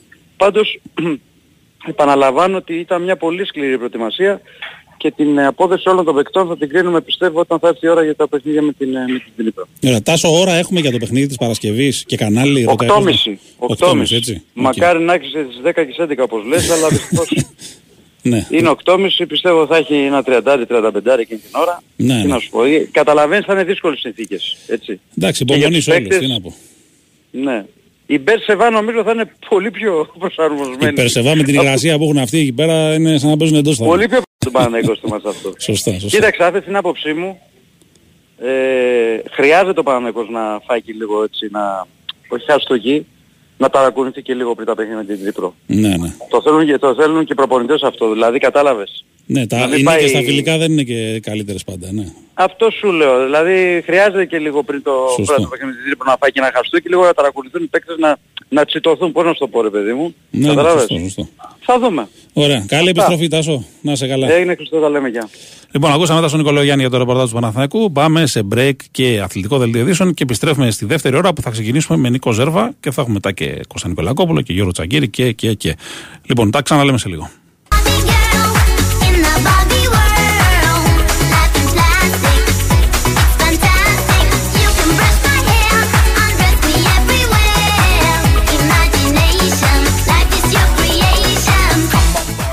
Λοιπόν, επιστρέψαμε εδώ. Είμαστε στο B-Wins Sport FM 94,6. Ε, να πούμε ότι πριν από λίγο ο Ολυμπιακός αποχαιρέτησε ουσιαστικά τον ε, Ματιέ Βαλμπουένα. Έτσι, ένα σημαντικό κεφάλαιο κλείνει για τον Ολυμπιακό. Με τον Γάλλο, ο οποίος πρόσφερε πολλά. Ε, εντάξει, σε μια ηλικία προχωρημένη ήρθε, αλλά μπορώ να πω ότι ήταν πολύ πιο ζωηρός και πολύ πιο ανταγωνιστικός από πολλούς νεότερους παίχτε στο συγκεκριμένο διάστημα. Ο Ματιέ Βαλμπουενά λοιπόν αποχωρεί από τον Ολυμπιακό. Θα μας τα πει αργότερα και αναλυτικά ο ε, Κώστας Νικολάκοπουλος ο Βαλμπουενά, ο οποίος ε, πλέον είναι σε ηλικία 38 39 το Σεπτέμβρη κλείνει. Έτσι, εντάξει, είναι και λογικό κάποια στιγμή να επιζητάει και ο Ολυμπιακός μια ανανέωση. Πήγε στον Ολυμπιακό, θυμίζω, ε, από τη Φενέρμπαχτσε το καλοκαίρι του 2019. Έκλεισε μια τετραετία ουσιαστικά στην ε, ομάδα ο Γάλλος μέσο επιθετικό. Ο Βαλμπουενά, ο οποίος ε, σε αυτά τα τέσσερα χρόνια με τη φανέλα του Ολυμπιακού είχε 150 συμμετοχές, 18 γκολ και 43 assist. Έτσι. Νομίζω ότι είναι από τους παίκτες που αγαπήθηκαν, πρόσφεραν και αποχωρεί ως φίλος από την ε, ομάδα. Αλλά για όλους έρχεται το πλήρωμα του χρόνου και η ώρα να αποχωρήσουν. Λοιπόν, ένας φίλος εδώ ρωτάει για τον ε, Ντράγκητ και αν υπάρχει θέμα για τον Παναθηναϊκό. Όχι, δεν νομίζω. Δεν έχει ακουστεί κάτι. Ο Ντράγκητ είναι 37, ταλαιπωρήθηκε πολύ για τα τελευταία χρόνια. Οπότε δεν νομίζω να υπάρχει περίπτωση να συμβεί ε, κάτι τέτοιο. Λοιπόν, και από ό,τι βγαίνει από, ε, το, από ό,τι με ενημερώνουν ο για τον Βαλμπουενά, ε, όταν θα σταματήσει ε, το ποδόσφαιρο, γιατί δεν φαίνεται να έχει σκοπό να σταματήσει, θα επιστρέψει να αναλάβει κάποιο πόστο ε, στον Ολυμπιακό. Έτσι, για τον Ματιέ Βαλμπουενά το συγκεκριμένο. Ε, λοιπόν, ε, έχουμε και λέμε. Σε λίγο θα έχουμε Νίκο Ζερβά για να δούμε τι ε, γίνεται στην συγκεκριμένη περίπτωση. Ε, είπαμε για τον Ντράγκητ, για τον Βιλένα λέει μπορεί να παίξει και, πέ- και εξάρι λέει ο φίλος εδώ πέρα. Ναι, έχει παίξει και εξάρι και οχτάρι και νεότερος έπαιζε και πιο μπροστά. Η βασική θέση που τον θέλει ο Παναθηναϊκός πάντως είναι το 8 και όπως έχει πει και ο Τάσος Νικολογιάννης αλλά και ο Νίκος Αθανασίου ε, πιστεύουν ότι θα γίνει και μια ακόμα κίνηση και για πιο εξάρι παίχτη ας πούμε στην πορεία. Έτσι. Αλλά η βασικότερη ανάγκη ήταν να αντικατασταθεί ο Κουρμπέλης γιατί ο Κουρμπέλης ουσιαστικά περισσότερο 8 έπαιζε παρά 6 την περασμένη σεζόν και ε, σε αυτή τη θέση έρχεται ο, ο Βιλένα για να καλύψει το συγκεκριμένο ε, κενό. Λοιπόν, θα το δούμε αυτό, τι θα γίνει. Ε, και θα σας ενημερώσουμε και στην πορεία αν ε, υπάρχει κάποια εξέλιξη και για αυτό το συγκεκριμένο ζήτημα. Να πούμε επίσης έτσι ένα ενδιαφέρον έτσι που υπάρχει. Έχει, έχουν- υπάρχουν κάποιες δηλώσεις του, του Παόλης Μοτιεγιούνας που είναι ο νέος ε, CEO της Ευρωλίγκας, ο, ο νέος επικεφαλής να το πούμε έτσι, δίπλα στον Ποντιρόγκα ε, στη θέση του Μάρσαλ Γκλίκμαν αντί του Μπερτομέου. Έτσι, ο Γκλίκμαν έμεινε ούτε ένα χρόνο στο, στο πόστο του και ε, δεν στέριωσε αντί του Μπερτομέου. Ε, ο Μοντιαγιούνας λοιπόν ε, ανέφερε ότι η Ευρωλίγκα ε, θα πρέπει να αποκτήσει κάποια στιγμή ένα ο- μεγαλύτερο όφελος τέλος πάντων για τους παίκτες που πηγαίνουν στο NBA. Το λέγαμε και εδώ τις προάλλες ότι πηγαίνουν ε, έναντι ελαχίστων χρημάτων στην Αμερική παίκτες, ας πούμε, όπως ο Μίτσι, όπως ο, ο Βεζέγκοφ και άλλοι παλιότερα και, και άλλοι που θα ακολουθήσουν και τα επόμενα χρόνια. Οπότε αυτό πρέπει να αλλάξει. Προφανώς οι ομάδες θα πρέπει να αποζημιώνονται καλύτερα από αυτές του NBA που για αυτές το 1,5 εκατομμύριο ξέρω εγώ, που είχε buy out ο Βεζέγκοφ είναι αστείο ποσό, που δεν το δίνει και όλο η ομάδα του NBA, έτσι να το πούμε γι' αυτό. Οπότε έχει το ενδιαφέρον του γι' αυτό για το μέλλον. Λοιπόν, πάμε στον Νίκο Ζέρβα για να δούμε ε, το ρεπορτάζ του Ολυμπιακού. Όπως καταλαβαίνεις, Νικόλα, καλό μεσημέρι καταρχάς. Πολλές ερωτήσεις, πολλές απορίες. Τι γίνεται με το μύρο της, καθαρίζει βασολάκια για να φτιάξει κανένα φαγητό στην Ελλάδα ή ξέρω εγώ που θέλει να στείλει κάποιο μήνυμα. Γίνεται χαμούλης. Καλή εβδομάδα. Επίσης, επίσης. Θα σου πω ότι το μόνο καινούριο που έχω να σου πω από αυτό το μεσημέρι είναι ότι δεν ισχύει το, το Ιταλικό δημοσίευμα. Για το Χάουαρντ. Για το Χάουαρντ. Ε, καλά το φαντάστηκα κι εγώ γιατί Ναι. πόσους κάναν θα έχεις στην ομάδα, ξέρω εγώ. Ακριβώς. Οπότε, επειδή μόνο αυτό υπάρχει ρεπορταζιακά αυτή τη στιγμή, ε, πάμε σε ερωτήσεις. Ωραία, λοιπόν, πάμε. Υπάρχει ακόμα ανοιχτό το θέμα του Μύρωτιτς ή πρέπει να το ξεχνά σιγά σιγά ο Ολυμπιακός και ο κόσμος του όσοι το περιμέναν τέλος πάντων. Κοίτα, δεν υπάρχει αρνητική απάντηση. Ε, γιατί όπως είχαμε πει και το λέγαμε όλο τον καιρό, ο Ολυμπιακός τουλάχιστον σύμφωνα με τις δικές μας πληροφορίες δεν είχε συμφωνήσει ποτέ με τον Μυρότιτς. Ναι. Ε, δεν τον είχε έτοιμο να το βάλει στο αεροπλάνο και να έρθει να υπογράψει. Απλά είχε ένα πολύ καλό διάβλο επικοινωνίας, είχε κο- συζητήσει με τον coach Μπαρτζόκα, είχε εκφράσει μια επιθυμία, ε, του αρέσει το πλάνο και δεν θα είχε πρόβλημα να αγωνιστεί στον Ολυμπιακό, αλλά ε, οι δύο πλευρές είχαν ανανεώσει, να το πω έτσι, το ραντεβού τους, ε, όταν θα έβρισκε λύση ο Μύρωτιτς οριστική με την ε, Μπαρτσελώνα. Ε, τα χρήματα τουλάχιστον που είχαν συζητηθεί ήταν κοντά στα 2,5 με 3 εκατομμύρια ευρώ ε, και από τη στιγμή που έχουν μπει πολύ μεγαλύτερες προτάσεις όπως τουλάχιστον φαίνεται βάσει πληροφοριών και δημοσιευμάτων ε, ξέρεις, είναι λίγο δια της άτομου επαγωγής πολύ δύσκολα νομίζω ένας παίκτης τέτοιου βεληνικούς ε, θα επιλέξει κάτι πιο χαμηλό, έτσι. Τώρα θα δεχτεί την πρόταση της Μονακό που φημολογείται ότι είναι κοντά στα 4 εκατομμύρια, θα πάει στον Ερυθρό Αστέρα με λιγότερα επειδή οι επαγγελματικές του υποχρεώσεις ε, ευνοούν ε, την παραμονή του στο Βελιγράδι. Ε, δεν ξέρω. Ε, νομίζω πάντως είναι πάρα πολύ δύσκολο να τον δούμε στην Ελλάδα. Ε, χωρίς όμως να αποκλείω το παραμικρό γιατί ξέρεις, έχουμε πει πολλές φορές ποτέ και έχει γίνει κάτι το οποίο Καλά, ναι, ε, προφανώς. μας διαψεύει διάμεσα. Είναι μια πολύ περίεργη μεταγραφική περίοδος πραγματικά και θα συνεχίσει να είναι ε, λόγω της έλλειψης πολύ καλών λύσεων όχι μόνο στο 4, γενικότερα. Ε, άρα ε, όταν μιλάμε και λέμε κάτι είναι αυτό που ξέρουμε ότι συμβαίνει αυτή τη στιγμή. Μπορεί να συμβαίνει κάτι διαφορετικό και να μην το ξέρουμε εμείς, έτσι. Ναι, ναι. Αλλά εμείς μεταφέρουμε αυτό που ξέρουμε αυτή τη στιγμή που, που μιλάμε, έτσι. Και το βλέπω πάρα πολύ δύσκολο λοιπόν να, να γίνει κάτι με τον ε, Μυρότιτς. Ε, τουλάχιστον ό,τι αφορά τον Ολυμπιακό, έτσι. Ναι, και με Αλλά αυτή δεν- τη δεν το στιγμή, τα αποκλείω. δεδομένα της στιγμής αυτής, έτσι. Ναι, δεν το αποκλείω γιατί ξέρεις, πολλά μπορούν να αλλάξουν. Να γίνει μια καινούργια πρόταση που δεν νομίζω ο Ολυμπιακός να ανέβει πάνω από τα 3 εκατομμύρια. Ένα ποσό το οποίο νομίζω ότι είναι το ταβάνι του ε, για οποιοδήποτε μπασκετμπολίστα. Ε, και μάλιστα νομίζω ότι δεν θα το δώσει και για άλλον, έτσι. Επειδή είναι λόγω Μύρωτιτς ε, και τίποτα άλλο, τίποτα περισσότερο. Ναι, Θεωρώ εντάξει, ότι- είπα και εγώ πριν ότι ο Ολυμπιακός είναι στην ίδια φιλοσοφία όπου κοστολογεί, αξιολογεί ένα παίχτη με τάδε ποσό και δεν πρόκειται να δώσει υπεραξίες τέλος πάντων όπως εκτιμά τουλάχιστον ο ίδιος σε κανέναν, ακόμα και αν ας πούμε ξέρω εγώ, μπορεί να το έχει μεγάλη ανάγκη. Ναι, να καίγεται. Μπράβο, καίγεται, σωστά. Θα κοιτάξει να, να πάρει καλούς παίχτες σίγουρα ε, και στη θέση του guard και στη θέση του 4 και στη θέση του 4-5. Ε, αλλά ξέρεις, θα τους ταιριάξει ανάλογα με τα χαρακτηριστικά τους. Όταν θα κλείσει την πρώτη μεταγραφή ε, θα πάει να κοιτάξει ένα παίχτη που να ταιριάζει και να του δίνει ε, κάτι που δεν του δίνει ο άλλος. Είναι λίγο ντόμινο όλη η Ναι, ιστορία. ναι, ναι, έτσι. σωστό. Ε, πρέπει να περιμένουμε, πρέπει να δούμε πού θα κάτσει η μπίλια, ε, τι, τι θα είναι το, το επόμενο πλάνο έτσι. Γιατί ξεκάθαρα ο Ολυμπιακός πάει σε ένα άλλο πλάνο τώρα. Ε, βέβαια. Μέχρι και την προηγούμενη εβδομάδα, τέτοια ώρα που μιλάγαμε και πριν γίνει το ραντεβού ε, τον Αγγελόπουλο με τον Σλούκα, ο Ολυμπιακός ε, ήθελε να είναι με τον Σλούκα τη νέα σεζόν. Ε, είχε χάσει το Βεζέγκο Φίδη και πήγαινε στο επόμενο πλάνο του. Τώρα ανατράπηκε πάλι το πλάνο του. Εντάξει, καταλαβαίνω ότι ο κόσμος καίγεται για ονόματα, καίγεται για άμεσες εξελίξεις. Αλλά εγώ λέω να κρατάμε ότι έχει τον Γκος και τον Μιλουτίνοφ ήδη, έχει προσθέσει δηλαδή δύο πολύ σημαντικούς παίχτες ε, και θα κάνει το καλύτερο δυνατό για να καλύψει τα κενά και στις υπόλοιπες θέσεις. NBA κοιτάει τώρα περισσότερο, Νικόλα. Νομίζω για και όλα, NBA. και για γκαρντ και για τεσάρι και για Νο, αυτό. νομίζω και NBA, νομίζω και NBA. Μμμ. Πάει το μυαλό μου ας πούμε για τους ψηλούς και στην περίπτωση του Πετρούσεφ, έτσι, που να παίζει το οποίο μπορεί να καλύψει και το 4 και το 5, να είναι ένας συμπληρωματικός ψηλός.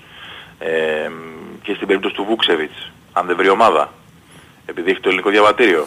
Α, ναι, σωστό. Νομίζω ένα παιδί το οποίο ήταν ε, σε ακαδημίες του Ολυμπιακού. Έτσι, Ναι, ναι, ναι, πριν πάει στη Ρεάλ.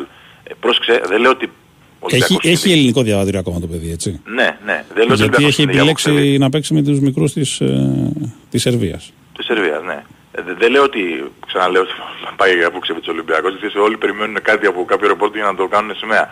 Αλλά πάει το μυαλό μου ότι επειδή υπάρχει και ένα σοβαρό πρόβλημα με τα διαβατήρια Ναι. ε, που έχει προκύψει στον Ολυμπιακό, ε, δεν αποκλείω να πάνε και κοιτάξουν παίκτες οι οποίοι μπορούν να τους δώσουν λύσεις άμεσα ε, και να μην είναι συμπληρωματικοί. Σωστό. Ε, είναι ένα παιδί λοιπόν το οποίο αν δεν βρει ομάδα στο NBA, γιατί να μην κοιτάξει; Νικολά, Παπαγιάννης Παπαπέτρου που ρωτούν οι φίλοι παίζει καθόλου ή όχι. σε καμία περίπτωση. Σε καμία περίπτωση. Οκ. Δε- δηλαδή, ο Και δεν Παπαγιάννης έχει και τώρα- λογική να παίξει. Είναι, θα είναι τρίτο σέντερ τώρα πώς, ποιος θα... Δεν χωράνε. με Ούτε ο τίποτα. Σάσα Τζόρτζεβιτ στον Παναθηναϊκό δεν είχε τρεις τέτοιου. Ε, όχι, εντάξει. Αυτό τώρα δεν ξέρω πώς βγήκαν, γιατί βγήκαν αυτό το βράδυ. Ναι, ναι, ναι. Ε, ε, αλλά δεν έχει καμία σχέση με την πραγματικότητα, ούτε νομίζω ότι θα μπορούσε ο Ολυμπιακός να, να πάει να κοιτάξει τον Παπαπέτρου. Μμμ. Καραλαμπόπουλο περισσότερο για εκείνη τις θέσεις του Ναι, αλλά Παπαπέτρου. και, ναι. και εκεί δεν έχει γίνει κάτι φοβερό ακόμα. Ναι, δηλαδή ναι, να πω σωστά. ότι είμαστε σε, στην, τελική, στην τελική φάση της επιστροφής. Γιατί είναι ένα παιδί το οποίο μην ξεχνάμε ότι έχει παίξει καλά στην Ιταλία. Ε, του αρέσει ο ρόλος του εκεί. Μπορεί να μην έχει διάθεση να έρθει να κάνει το Εντάξει, αλλά, συμπληρωματικό. αλλά νομίζω ότι ούτε τα λεφτά είναι ίδια, ούτε η- η προοπτική είναι ίδια. Έστω και αν το πρώτο του πέρασμα ας πούμε, δεν κατάφερε να Συμφωνώ. Και καθιερωθεί. προς τραυματισμούς το πρώτο. Αλλά ακόμα και μόνο οικονομικά να το πάρεις. Για μένα είναι εξαιρετική λύση, έτσι. Ε, ναι, εντάξει, προφανώς. Αλλά εντάξει, ακόμα αυτό αυτή τη στιγμή δεν υπάρχει κάτι τελειωμένο. Για Πάντα Λαρετζάκη, ξέρεις κάτι, Νικόλα, αν υπάρχει θέμα πρόορης ανανέωσης; Ε, αυτό που λέμε από το χειμωνα Ότι είναι δεδομένο ότι πρώτον λέγαμε ότι υπάρχει συμβόλαιο για ένα ακόμη χρόνο, ε, παρότι αμφισβητήθηκε και αυτό, τι να κάνουμε. Ε, αλλά νομίζω ότι είναι δεδομένο ότι ο Ολυμπιακός δεν έχει την πολυτέλεια να, να διακινδυνεύσει ε, να χάσει κι άλλο παίχτη βασικού κορμού που Σωστά. μπορεί να τον έχει τουλάχιστον για πέντε χρόνια ακόμη και να του παίζει καλά. Νομίζω λοιπόν ότι αν, αν όχι τώρα άμεσα, ε, μέσα στη διάρκεια της σεζόν θα γίνει ανανέωση του συμβολέου του και νομίζω ότι το αξίζει κιόλας έτσι γιατί ε, έχει παίξει πάρα πολύ καλά με τα σκαμπανεβάσματά του βέβαια κι αυτός αλλά είναι ένας παίκτης ο οποίος μπορεί να υπολογίσει πάνω του ε, και πρέπει και αυτός να ταμευτεί λίγο περισσότερο νομίζω έτσι αυτή είναι η αίσθηση μου για να είναι και αυτός ηρέμος και όλα Ναι. τα σχετικά. Σωστά, σωστά. Ωραία. Ε, για καλά, τελευταίο ερώτημα. Όχι, όχι, Όχι, έτσι. Ωραία, ωραία, ωραία. Νικόλα, ευχαριστούμε πολύ. Να είσαι καλά. Καλή συνέχεια και σε εσένα. Ακούσαμε και Νίκος Ζέρβα, πήρατε και τη- και τη σφίνα σας στην ποδοσφαιρική, την πασχετική. Πάμε σε ένα σύντομο break και γυρίζουμε με Κώστα Νικολακόπουλο.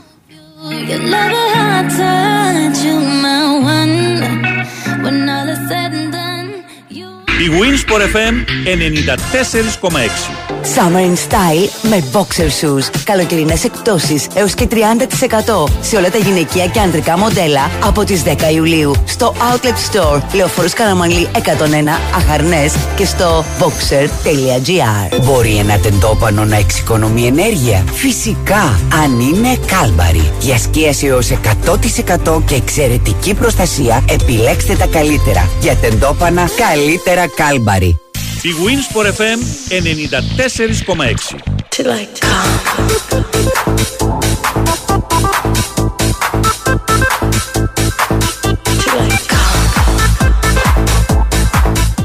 Λοιπόν, επιστρέψαμε και κάποια τελευταία ερωτήματα για τον Τόρσε που ρωτούσατε, παιδιά. Μας είπε ο Νικόλας ότι από ό,τι φαίνεται θα μείνει στη Φενέρα, από χθες μας το έλεγε. Οπότε δεν υπάρχει θέμα. Και για τον Τανούλη, παιδιά, ο Ολυμπιακός θέλει πιο έτοιμους παίκτες. Ο Τανούλης καλός είναι για το μέλλον, αλλά ακόμα δεν παίζει καλά-καλά στον Προμηθέα. Δεν μπορεί να υπολογίζεται σοβαρά για τον Ολυμπιακό. Έτσι, να ε, ε, ψάχνουμε να, βρ- να βρίσκουμε πιο έτοιμους παίκτες για τις ομάδες αυτές που είναι αυτού του επίπεδου. Δεν μπορούν ε, να κάνουν πολλούς πειραματισμούς, είναι η αλήθεια.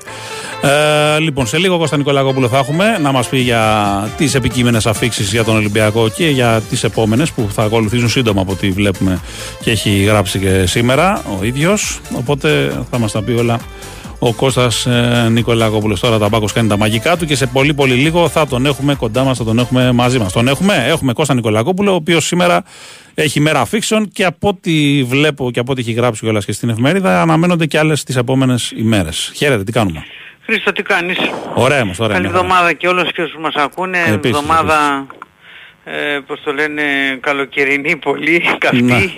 Σε λίγο φεύγει και ο κόσμος σιγά σιγά. Σωστό. Ε, ο Ολυμπιακός ε, δεν είναι για να φεύγει, είναι για να παίρνει. Αλήθεια είναι. Αλλά βέβαια να ξεκινήσουμε μ, από το, γιατί το αξίζει, ε, τον αποχαιρετισμό του Ματιέ Βαλμπουενά. Ε. Σωστά. Είναι δύσκολα θυμάμαι τέτοιος, ε, τέτοιο θερμό αποχαιρετισμό από πλευράς Ολυμπιακού. Ε, ο Captain, our Captain λέει, σε ευχαριστούμε για όλα τεράστια νικητή Ματιέ, για το ταλέντο σου, την ποιότητά σου εντός και εκτός γηπέδου, το μαχητικό σου πνεύμα και την καρδιά λιονταριού που έχεις. Είσαι ένας από τους μεγαλύτερους παίκτες που μου πέρασε από τη χώρα μας και φόρεσες σε επάξια και με υπερηφάνεια την ερυθρόλευκη φανέλα του Ολυμπιακού μας. Αυτό σίγουρα δεν είναι εναντίον μεταξύ μας. Όπως έχουμε ήδη συμφωνήσει, οι δρόμοι μας θα συναντηθούν ξανά σύντομα. Ο Πειραιάς είναι και θα είναι πάντα το σπίτι σου, είσαι ένας από εμάς. Δύσκολα θυμάμαι πιο θερμό αποχαιρετισμό Ναι, έτσι, ναι, για αλήθεια. παίχτη ε, του Ολυμπιακού από τους ε, ερυθρόλευκους. Το κέρδισε όμως έτσι ο, ο Βαλμπουενά. Με την εικόνα του, με τον επαγγελματισμό του, με το πάθος του, με, με όλα. Ε, εντάξει, παιχταράς είναι, απλά ο χρόνος τελειώνει, ήθελε να παίξει κι άλλο, ο Βαλμποενά αν τον κράταγες φέτος θα ήθελε και του χρόνου να παίξει Ναι. και λοιπά και λοιπά, έτσι είναι. Και τώρα Πάντως που ο και- Ολυμπιακός παίρνει τον Ιμπόρα που είναι 35 και ο Βαλμπουενά όταν είχε έρθει 34 και κάτι ήταν και έμεινε μια τετραετία και 35, τουλάχιστον 35. 35 ήταν, ναι. Και μια τετραετία έπαιξε. Έξι, νομίζω έξι μήνες πιο μικρός ήταν από, τα, από την Ναι. Οϊμπόρα. Και ήταν πολύ καλός τουλάχιστον τα 2-3 πρώτα χρόνια και πέρσι ήταν καλός και Ο φέτος σε κάποια Καμπιάς παιχνίδια. ο 35 είχε έρθει, που επειδή Σωστά, μιλάμε σωστά. για θέση ίδια με τον ε, Ναι. Ιμπόρα, γιατί σήμερα θα έρθει ο Ιμπόρα. Ο Καμπιάσο είχε έρθει 35 ετών και αυτό στον Ολυμπιακό και Μμμ. έπαιξε μια διετία ε, που πραγματικά βοήθησε την ομάδα. Βεβαίως δεν μπορούμε να ξέρουμε τι θα κάνει ο Ιμπόρα. Όχι, μπορεί ναι, να είναι και εντάξει. καλύτερος από αυτούς, μπορεί να μην ακουμπήσει την μπάλα. Ε, το ποδόσφαιρο ε, έτσι είναι και αν έχουμε τέλος πάντων ε, γίνει για κάτι σοφή, είναι ότι θα πρέπει να περιμένουμε να βλέπουμε τους Εννοείται. παίχτες. Θα έρθει Ναι. αργότερα σήμερα και ο Κίνη. Για τον Κίνη, ε, πως το λένε, κανένας ε, δεν λέει μια καλή κουβέντα. Εγώ θα πω ότι πέρσι ο Ολυμπιακός πήρε το Βρουσάλικο. Λοιπόν, Ναι. καλύτερα να παίρνει τον Κίνη. Συγγνώμη δηλαδή. Αποκλείεται το Κίνη να έπαιζε χειρότερα από ό,τι έπαιξε ο Βρουσάλικο. Ο Βρουσάλικο δεν έπαιξε καν. Ήταν σαν να μην έπαιζε. Όποτε τον έβαζαν ήταν ένας αόρατος ποδοσφαιριστής Ναι, ας πούμε. Το παιδί δεν μπορούσε δηλαδή, δεν είναι ότι δεν ήθελε.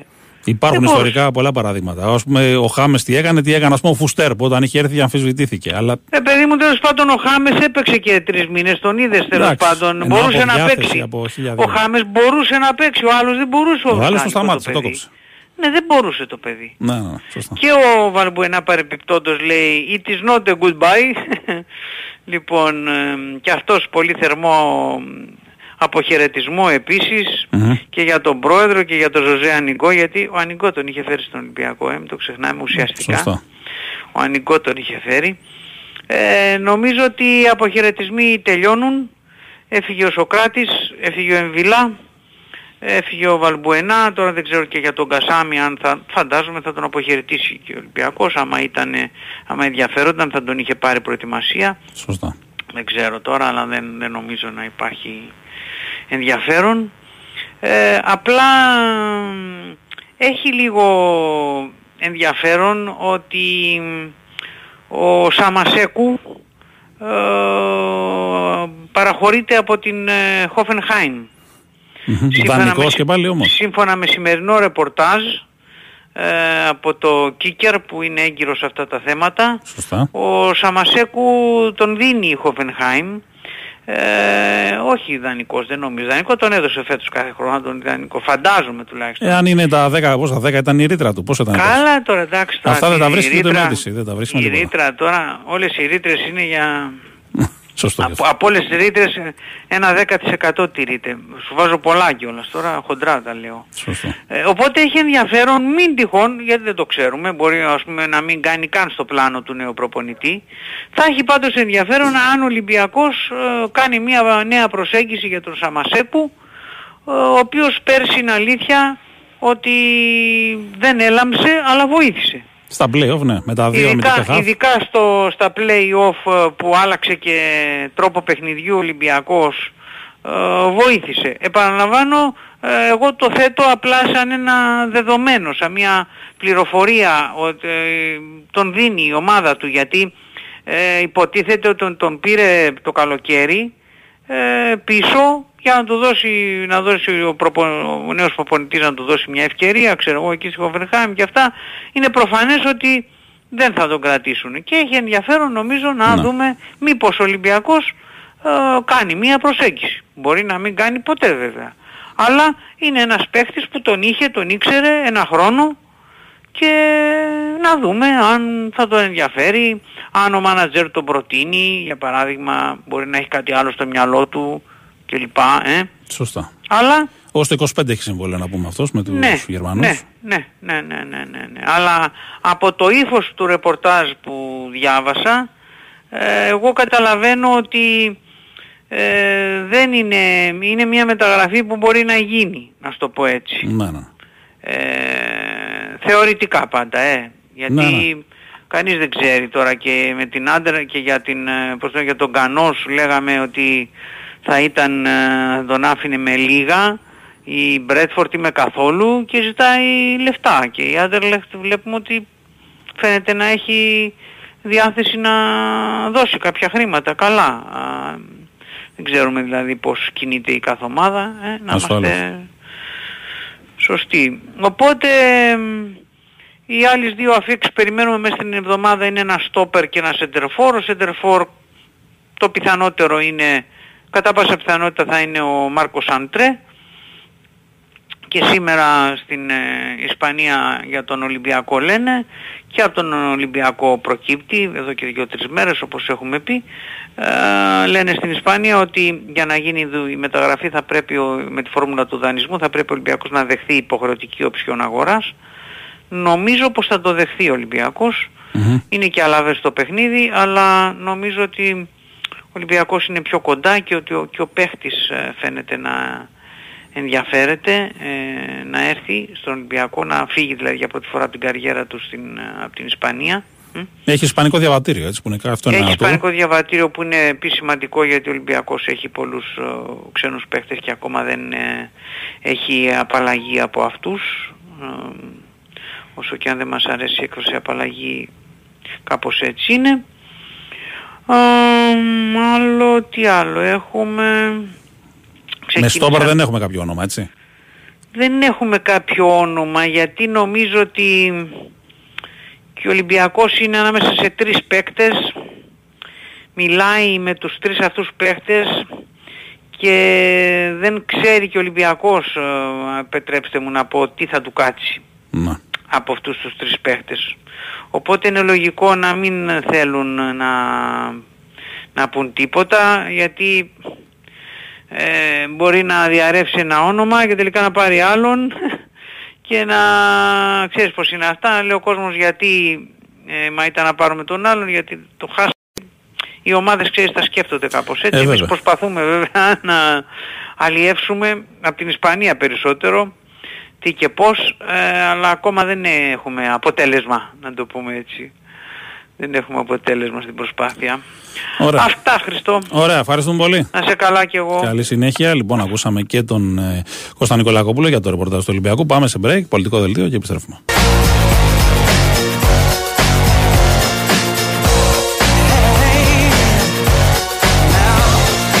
Oh my God, we're back again. Brothers, sisters, everybody sing. Gonna bring the flame, I'll show you how. Got a question for you, better answer now. Yeah. Am I original? Λοιπόν, επιστρέψαμε. Δεν είμαστε στο Big Wins Sport FM 94,6 με τον Κυριάκο να, να τραγουδάει, να κάνει lip singing τέλος πάντων των ε, Backstreet Boys εδώ πέρα. Έτσι, της εποχής του πρέπει να ήταν. Πέρα τρέχει στι συναυλίες. Λοιπόν, ε, μαζί μας είναι η Big Win. Αν είστε στην Big Win, είστε στην Big Win για τις καθημερινές προσφορές, τα μοναδικά έπαθλα, τις ενισχυμένες αποδόσεις και τα ειδικά σε αμέτρητα πρωταθλήματα. Αριθμιστή σε ΕΠ, συμμετοχή για άτομα άνω των 21 ετών. Παίξει υπεύθυνα όροι και προποθέσει στο bwin.gr. Σε κανένα 10 λεπτάκι θα έχουμε και Γιώργο Τσακύρη για να μας μεταφέρει τα νέα από την επικαιρότητα της ε, ΑΕΚ. Να πούμε επίσης ότι σήμερα ήταν να γίνει, πρέπει να είναι και σε εξέλιξη ενδεχομένως, μια συνάντηση μεταξύ Ευρωλίγκας και FIBA. Να δούμε τι γίνεται για αυτό το μέτωπο, αν θα υπάρξει επιτέλους κάποιο φως.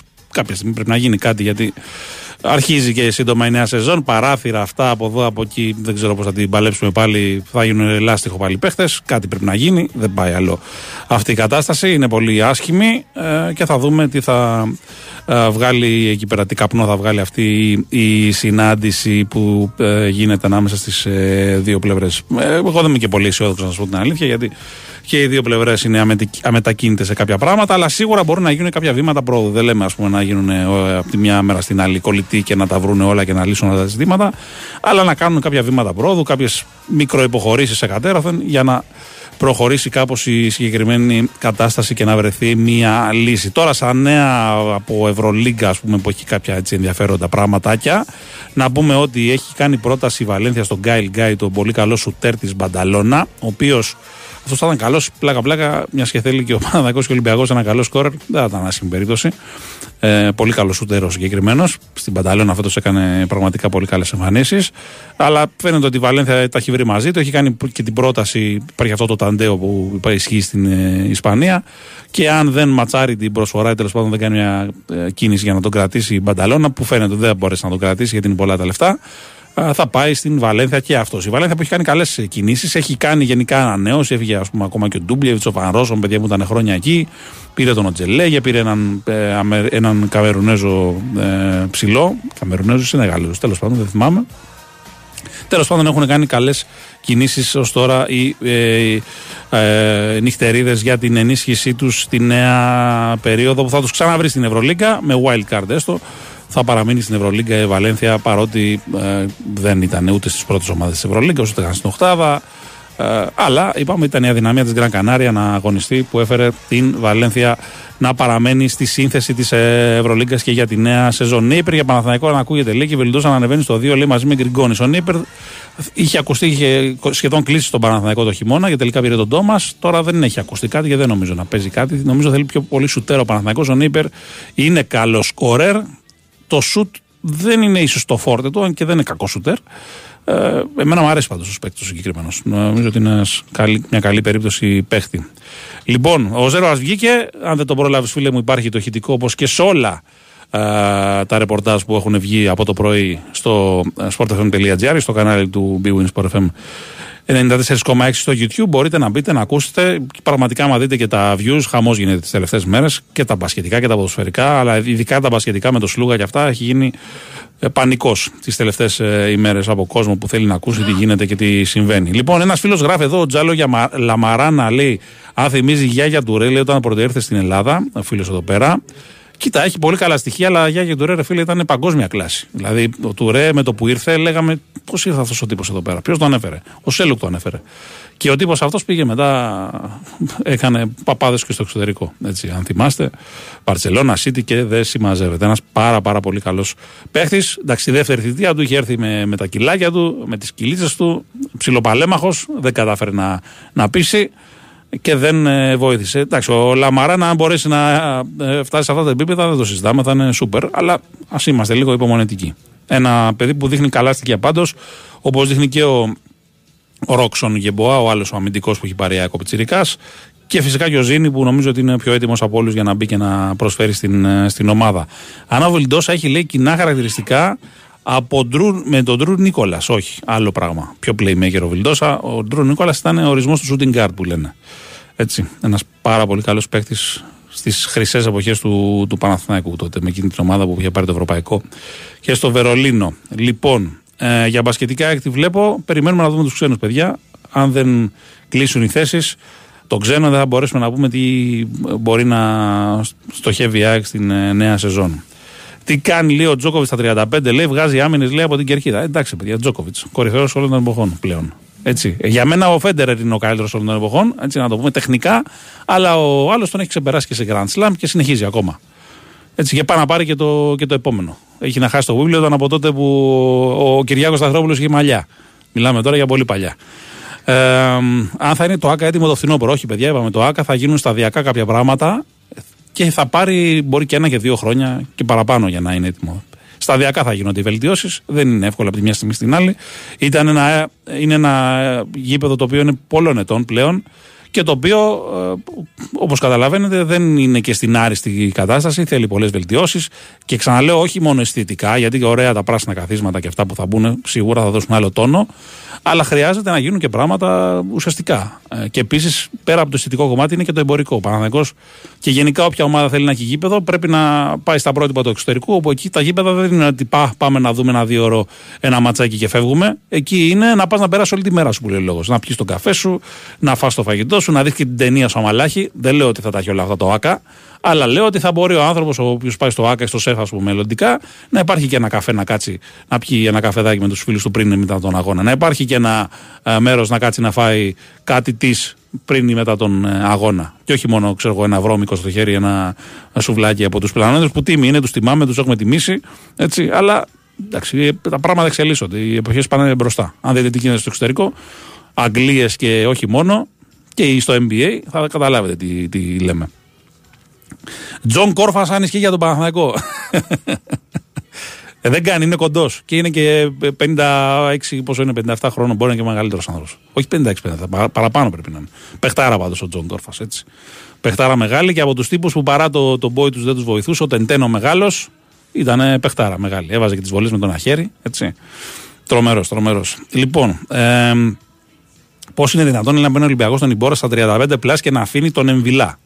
Εντάξει, παιδιά, είναι άλλου στυλ καταρχάς οι δύο παίχτες. Ο Ιμπόρα είναι ένας πιο εγκεφαλικός, πιο καλός στην πάσα από ό,τι φαίνεται παίκτης. Ο Εμβιλά είναι ένας παίχτης ο οποίος είναι πολύ δυνατός στο μαρκάρισμα. Όχι ότι είναι κακός στη δημιουργία. Ίσα ίσα ένας πολύ καλός παίκτης ο Εμβιλά. Εμένα μου άρεσε προσωπικά πάρα πολύ. Και δεν ξέρω αν έχει παίξει κάτι άλλο από εκεί πέρα και είχαν άλλα ζητήματα με τον Ολυμπιακό, αλλά ας πούμε εγώ θα τον κρατούσα αν ήταν στο, στο χέρι μου. Αλλά και η Μπόρα, παιδιά, επειδή τον έχουμε δει τον παίχτη, δεν είναι δηλαδή κάποιο από τα πολλά ονόματα που ακούγονται κάθε καλοκαίρι και δεν τα ξέρει ούτε η μάνα τους που λένε. Τον Ιμπόρα, όποιος έχει δει λίγο Europa League Σεβίλη, δεν λέω να βλέπει La Liga κάθε εβδομάδα, ε, θα, σίγουρα θα έχει κάποια εικόνα από τον παίχτη. Δεν μπορεί να μην το ξέρεις. Παίζει καμιά δεκαπενταριά χρόνια στη, στη μεγάλη κατηγορία. Το τι θα προσφέρει τώρα θα το δούμε. Έτσι, γιατί όλοι έχουν ένα βιογραφικό. Το μεγαλύτερο όλων τα τελευταία χρόνια το έχει ο κύριος Μαρσέλο. Αλλά ο κύριος Μαρσέλο ήρθε και ήταν αλλού για αλλού. Και τώρα λέει, έχει πάει στη Βραζιλία και παραπονιέται, λέει, επειδή τον βάζω να παίζει πολύ. Ε, διάλεξε, ρε φίλε, τι θες από τη ζωή σου, να παίζεις ή να μην παίζεις; Κάτσε, δηλαδή, να μας το πεις και εμάς. Sorry κιόλας. λοιπόν, ε, το σεφ λέει έχει δίπλα το μικρολίμανο ότι να το κάνει το καφέ. Εντάξει ρε παιδιά. Και το ΆΚΑ έχει το μόλ ε, παρά δίπλα. Δεν είναι έτσι. Το θέμα είναι να πηγαίνει ο κόσμος. Να σας πω πώς το σκέφτεται ο, η, η ομάδα, η ΚΑΕ, η ΠΑΕ. Να αφήνει τα λεφτά στο γήπεδο θέλει η ομάδα. Γιατί τα καφέ του μικρολίμανο δεν ανήκουν στην ΚΑΕ Ολυμπιακός. Τα καφέ του μικρολίμανο ανήκουν σε αυτού που τα έχουν. Η ΚΑΕ θέλει να αξιοποιήσει εμπορικά και να έχει κοντά τον κόσμο. Να αφήνει λεφτά στο γήπεδο, όχι μόνο του εισιτηρίου, τον καφέ που θα πίνει στο μικρό λίμανο που θα πίνει στο μόλο παδός του Ολυμπιακού του Παναθηναϊκού να τον πίνει στο ΣΕΦ, να τον πίνει στο ΑΚΑ. Έτσι, κάτι αντίστοιχο. Και στην ΑΕΚ να πούμε ότι θέλουν να κάνουν κάποια πράγματα ε, στα λιώσια. Έχει βγει, ας πούμε, αυτή η πληροφόρηση προς τα έξω τις τελευταίες μέρες. Εντάξει, εκεί έχουν να, να λύσουν και το θέμα το, της μετακίνησης που είναι ένα ζήτημα για αρκετούς φιλάθλους, που είναι αρκετά μακριά για κάποιους όσους δεν έχουν τέλος πάντων αυτοκίνητο, είναι ένα ζήτημα. Ε, θα το δούμε. Λοιπόν, Αναζητείτε Αναστάσει, λέει ένα φίλος. Δεν βγήκε το Σάββατο στον Πετρίδη. Κάνει λάθος. Βγήκε ο Αναστάσης κανονικότατα στον Πετρίδη το Σάββατο και σχολίασε τα πάντα. Και για Σουλούκα μίλησε. Οπότε μην ε, τον κακολογείς. Εννοείται πως ο Αναστάσης μίλησε. Έτσι. Ε, λοιπόν, αν θα μπορούσε λέει, να είναι ο Βέσελ λίγο υψηλός με συμβόλαιο που δεν έχει ακουστεί. Όχι, φίλε μου, δεν νομίζω. Ο Βέσελ έχει συμβόλαιο και δεν το κουνά από τη Βαρκελόνη. Ε, λοιπόν, ε, πολλά ερωτήματα έχετε στείλει, πολλά ονόματα. Α μην το πάμε σε αυτό το παιχνίδι, παιδιά, γιατί ο καθένας, άμα διαβάζει κάτι ή στο Twitter το οποίο έχει γεμίσει ξαφνικά, εκατοντάδες χιλιάδες δημοσιογράφους. Όλοι του έρχονται κάποιοι, είπε, πετάει ένα όνομα και μετά ρωτάνε εμάς αν ξέρουμε κάτι. Και επειδή συμβαίνει, είναι και ο νόμος των πιθανοτήτων. Μία φορά σε 100 θα πετύχεις και κάτι. Έτσι, ακόμα και το χαλασμένο ρολόι που λένε δύο φορές τη μέρα δείχνει σωστά την ώρα. Μετά θα λες, Α, τα ήξερα εγώ και σας τα είπα και εσείς δεν τα λέγατε, δεν τα ξέρατε. Ε, καλά, εντάξει, οκ. Τέλος πάντων. Λοιπόν, ε, ένας φίλος λέει Ολυμπιακός θέλει στόπερ, κυκλοφορεί, λέει ελεύθερος κάποιος. Ο Σοκράτης λέει 35 χρόνων και ελεύθερος λέει ότι ψάχνει ο Ολυμπιακός. Εντάξει, παιδιά, είπαμε. Ο Παπασταθόπουλος δεν έπιασε, δεν πρόσφερε τα προσδοκόμενα στον Ολυμπιακό, αλλά δεν πρέπει να τον ε, ε, απαξιώνουμε έτσι. Και θα πάει και στη Φροζινόν από ό,τι λένε, στην Ιταλία. Μια χαρά συμβολιάκι θα βρει έτσι ένα τελευταίο για να κλείσει την, ε, την καριέρα του. Έτσι. Ε, αλλά δεν νομίζω ότι πρέπει να τον κακολογούμε τόσο πολύ. Να πούμε ότι υπάρχει ενημέρωση από τον Ολυμπιακό που ήρθε πριν από λίγο ότι έχουν αρχίσει προπονήσεις ο Λούτζης και ο Φάλ στο, στο ΣΕΦ. Έτσι, οι δύο παίχτες, οι οποίοι ε, προφανώς και δεν θα είναι στην προετοιμασία του Ολυμπιακού, τουλάχιστον σε ένα σημαντικό στάδιο τους, γιατί ο Φάλ, ο Μεν Φάλ έχει επιλεγεί στη δωδεκάδα της Γαλλίας. Η Γαλλία δεν έχει ανακοινώσει προεπιλογή. Η Γαλλία έχει ανακοινώσει τη δωδεκάδα που αυτοί θα πάνε και στο παγκόσμιο. Εκτός και αν προκύψει στην Παξίλο κάποιο απρόοπτο και χρειαστεί να γίνει κάποια αντικατάσταση. Και ο Λούντζης πιθανότατα και με τα προβλήματα που υπάρχουν έτσι, με την απουσία του Σλούκα εν αρχή ας πούμε, για τα γκαρντ και βλέπουμε, ε, σίγουρα θα είναι τουλάχιστον στην προεπιλογή και βλέπουμε αν θα είναι και στην 12. Θυμίζω πέρσι ήταν στη 12 για το Ευρωμπάσκετ ο, ο Λούτζης. Λοιπόν, ε, Αξίες σίγουρες λέει σαν τον Εμβιλάδη της Αφήνη. Εντάξει, παιδιά, ε, συμφωνώ και εγώ. Απλά δεν ξέρω τι ίσχυε, τι φιλοδοξίες είχε ο παίχτης, τι προτάσεις μπορεί να έχει, ε, ας πούμε, από το Κατάρ που, ε, που εκεί λέγανε ότι θα συνέχιζε την καριέρα του. Ε, τι συμβόλαιο είχε τον, με τον Ολυμπιακό και ίσως ο Ολυμπιακός να μην ήθελε πλέον να έχει τόσο βαρύ συμβόλαιο, μην έχοντας και φέτος εγγυημένα έσοδα, ας πούμε, από την Ευρώπη για παράδειγμα. Οπότε όλα αυτά πρέπει να τα συνυπολογίζουμε. Δεν είναι μόνο το θέμα της αξίας της αγωνιστικής ενός παίχτη. Και ούτως ή άλλως και η Εμβιλά δεν είναι και στην πρώτη του νιώτη. Νομίζω πάντως ότι πρόσφερε πολλά και ήταν μια χαρά ε, παίχτη. Θα μπορούσε ο Ποραγέλ να είναι ψηλός που δεν έχει ακουστεί μιας και φαίνεται ότι είναι στην έξοδο από τη Ρεάλ. Δεν το ξέρω αυτό. Στην έξοδο από τη Ρεάλ δεν προκύπτει ότι είναι πάντως. Δεν έχει βγει κάτι τέτοιο. Νομίζω ότι η Ρεάλ τον θέλει τον Πουάρχε, έχει συμβόλαιο. Δεν νομίζω να αποχωρεί. Λοιπόν, ε, λοιπόν, ε, τσακίρι θα έχουμε παιδιά σε πολύ λίγο. Ε, ο Web λέει πώς θα μας φαινόταν αντιβεζέγκοφ. Ο Web, παιδιά, είναι πολύ καλός αμυντικός, αλλά όχι και για αντιβεζέγκοφ. Δεν έχει την ποιότητα αυτή για να σταθεί σε αυτό το επίπεδο, μην τρελαθούμε. Λοιπόν, να πούμε πριν, ε, λίγο πριν πάμε στο Γιώργο Τσακίρη ότι αν είσαι στη Win είσαι γιατί στο live καζίνο παίζουν τραπέζια blackjack, ρουλέτας, poker, τα δημοφιλέστερα παιχνίδια, κορυφαία game shows με 24 ώρε λειτουργία σε ένα σύγχρονο και φιλικό απαριθμιστή ΕΠ.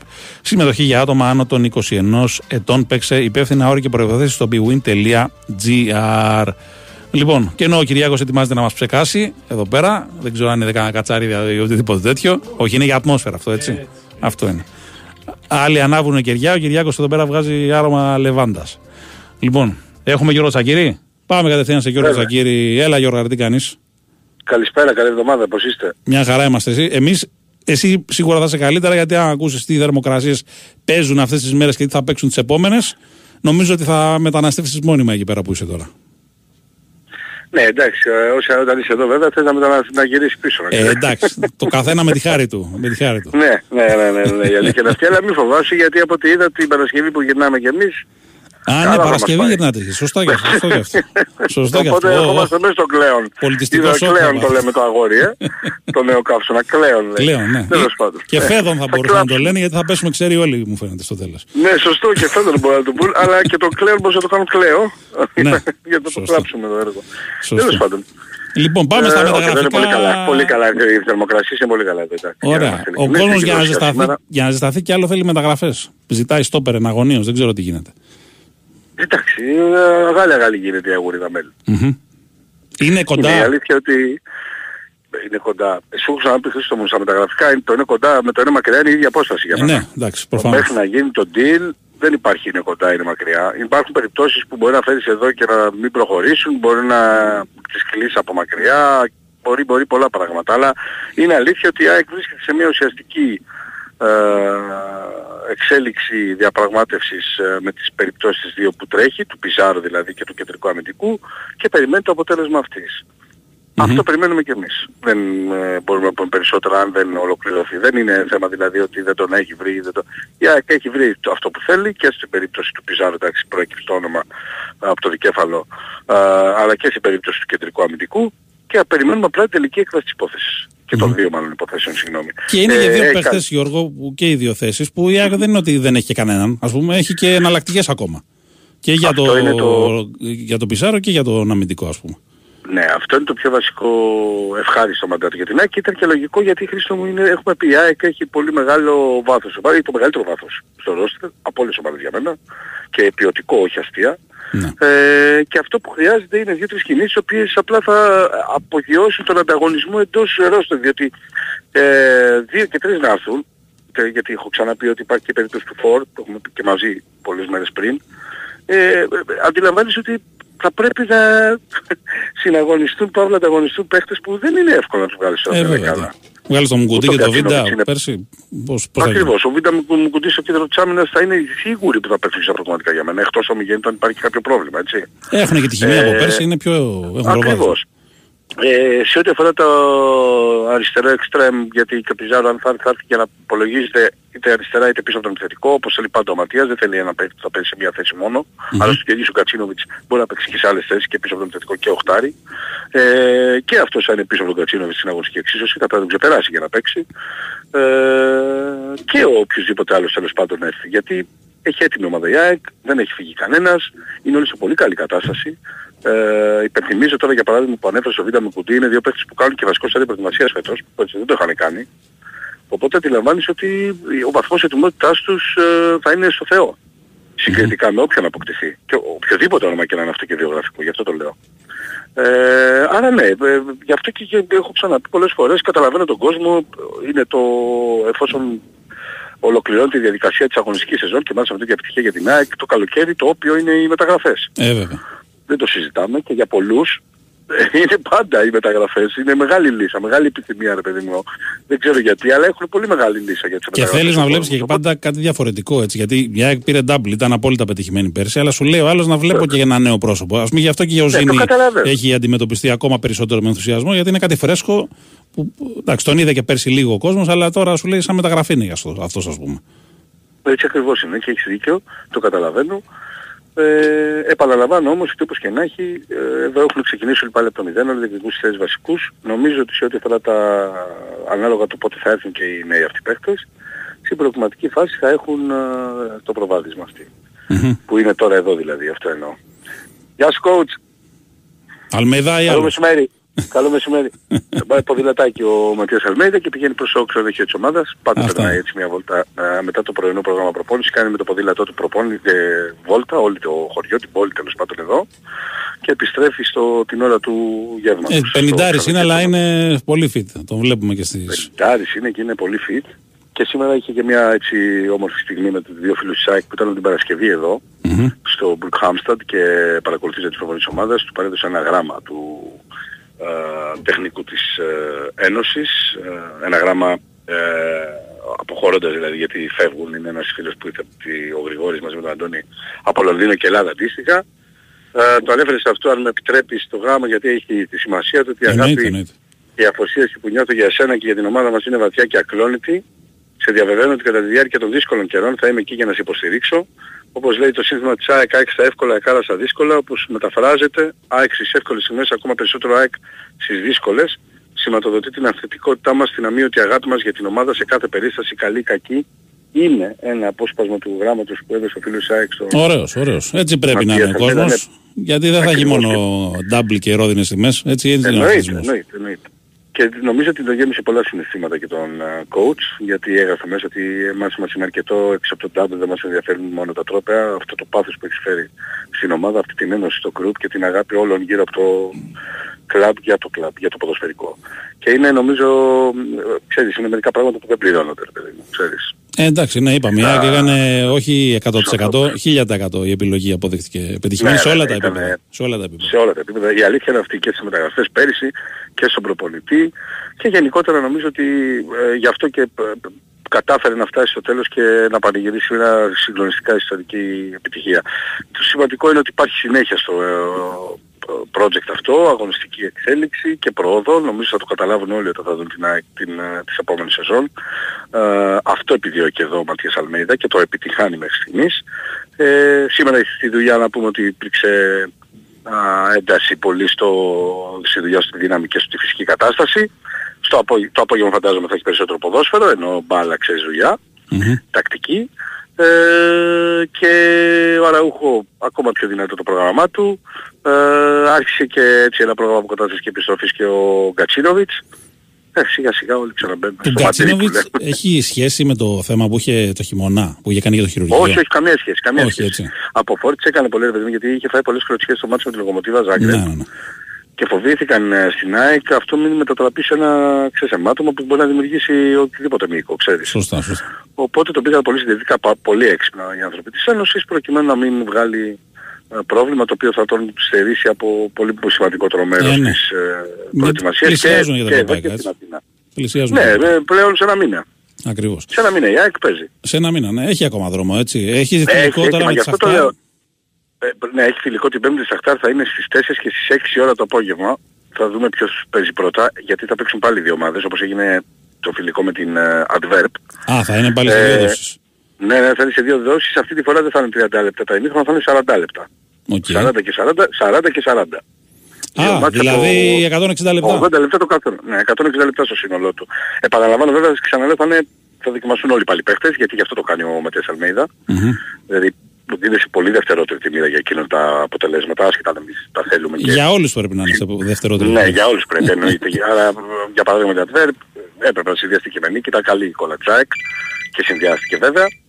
Ε, και περιμένουμε. Τώρα παιδιά, και πάλι τηλέφωνα. Ναι, το δικό μου, ε, που το είχα ξεχάσει στο δικό μου. Εντάξει, εντάξει, ωραία, ωραία. Λέω, Νόμιζα ότι ήταν δικό μου και κοίταγα στο δωμάτιο μέσα. λοιπόν, είναι αυτό το φιλικό. Άλλαξε και η ώρα έπειτα από εντολή της αστυνομίας. Να είναι το πιο... έχουν μεγαλύτερη ασφάλεια, γιατί και αυτό ήταν για μεσημέρι, μία και μισή θυμίζω εδώ, δυόμιση Ελλάδας. Και θα γίνει 4 με 6 το απόγευμα α, τοπική. Φαντάζομαι Ελλάδα, τώρα θα το ξεδιαλύνουμε αυτό μέχρι την Τετάρτη. Μια χαρά, μια χαρά. Ε, και για τα διαρκείας, αν έχεις κάποια ενημέρωση καινούργια, νεότερη; Όχι, δεν έχω ενημέρωση, παιδιά, από εδώ που είμαι, συγγνώμη. Όχι, Είναι λέω λίγο μήπως, δύσκολο. γιατί υποθέτω ότι και αυτό αυτά- Που ξέρω, είναι, αυτό που ξέρω είναι ότι φαίνεται πως θα ξεπεραστεί και ο περσινός αριθμός. Οκ. Ωραία. Γιώργο, ευχαριστούμε πολύ. Να είσαι καλά. Να είστε καλά, καλή συνέχεια. Λοιπόν, ακούσαμε και τον Γιώργο Τσακύρη, έτσι, ο οποίος ε, μας μετέφερε τα νέα της ΑΕΚ. Είχε και τη, την παρατζάδα εκεί από μπροστά του, του Αλμέιδα.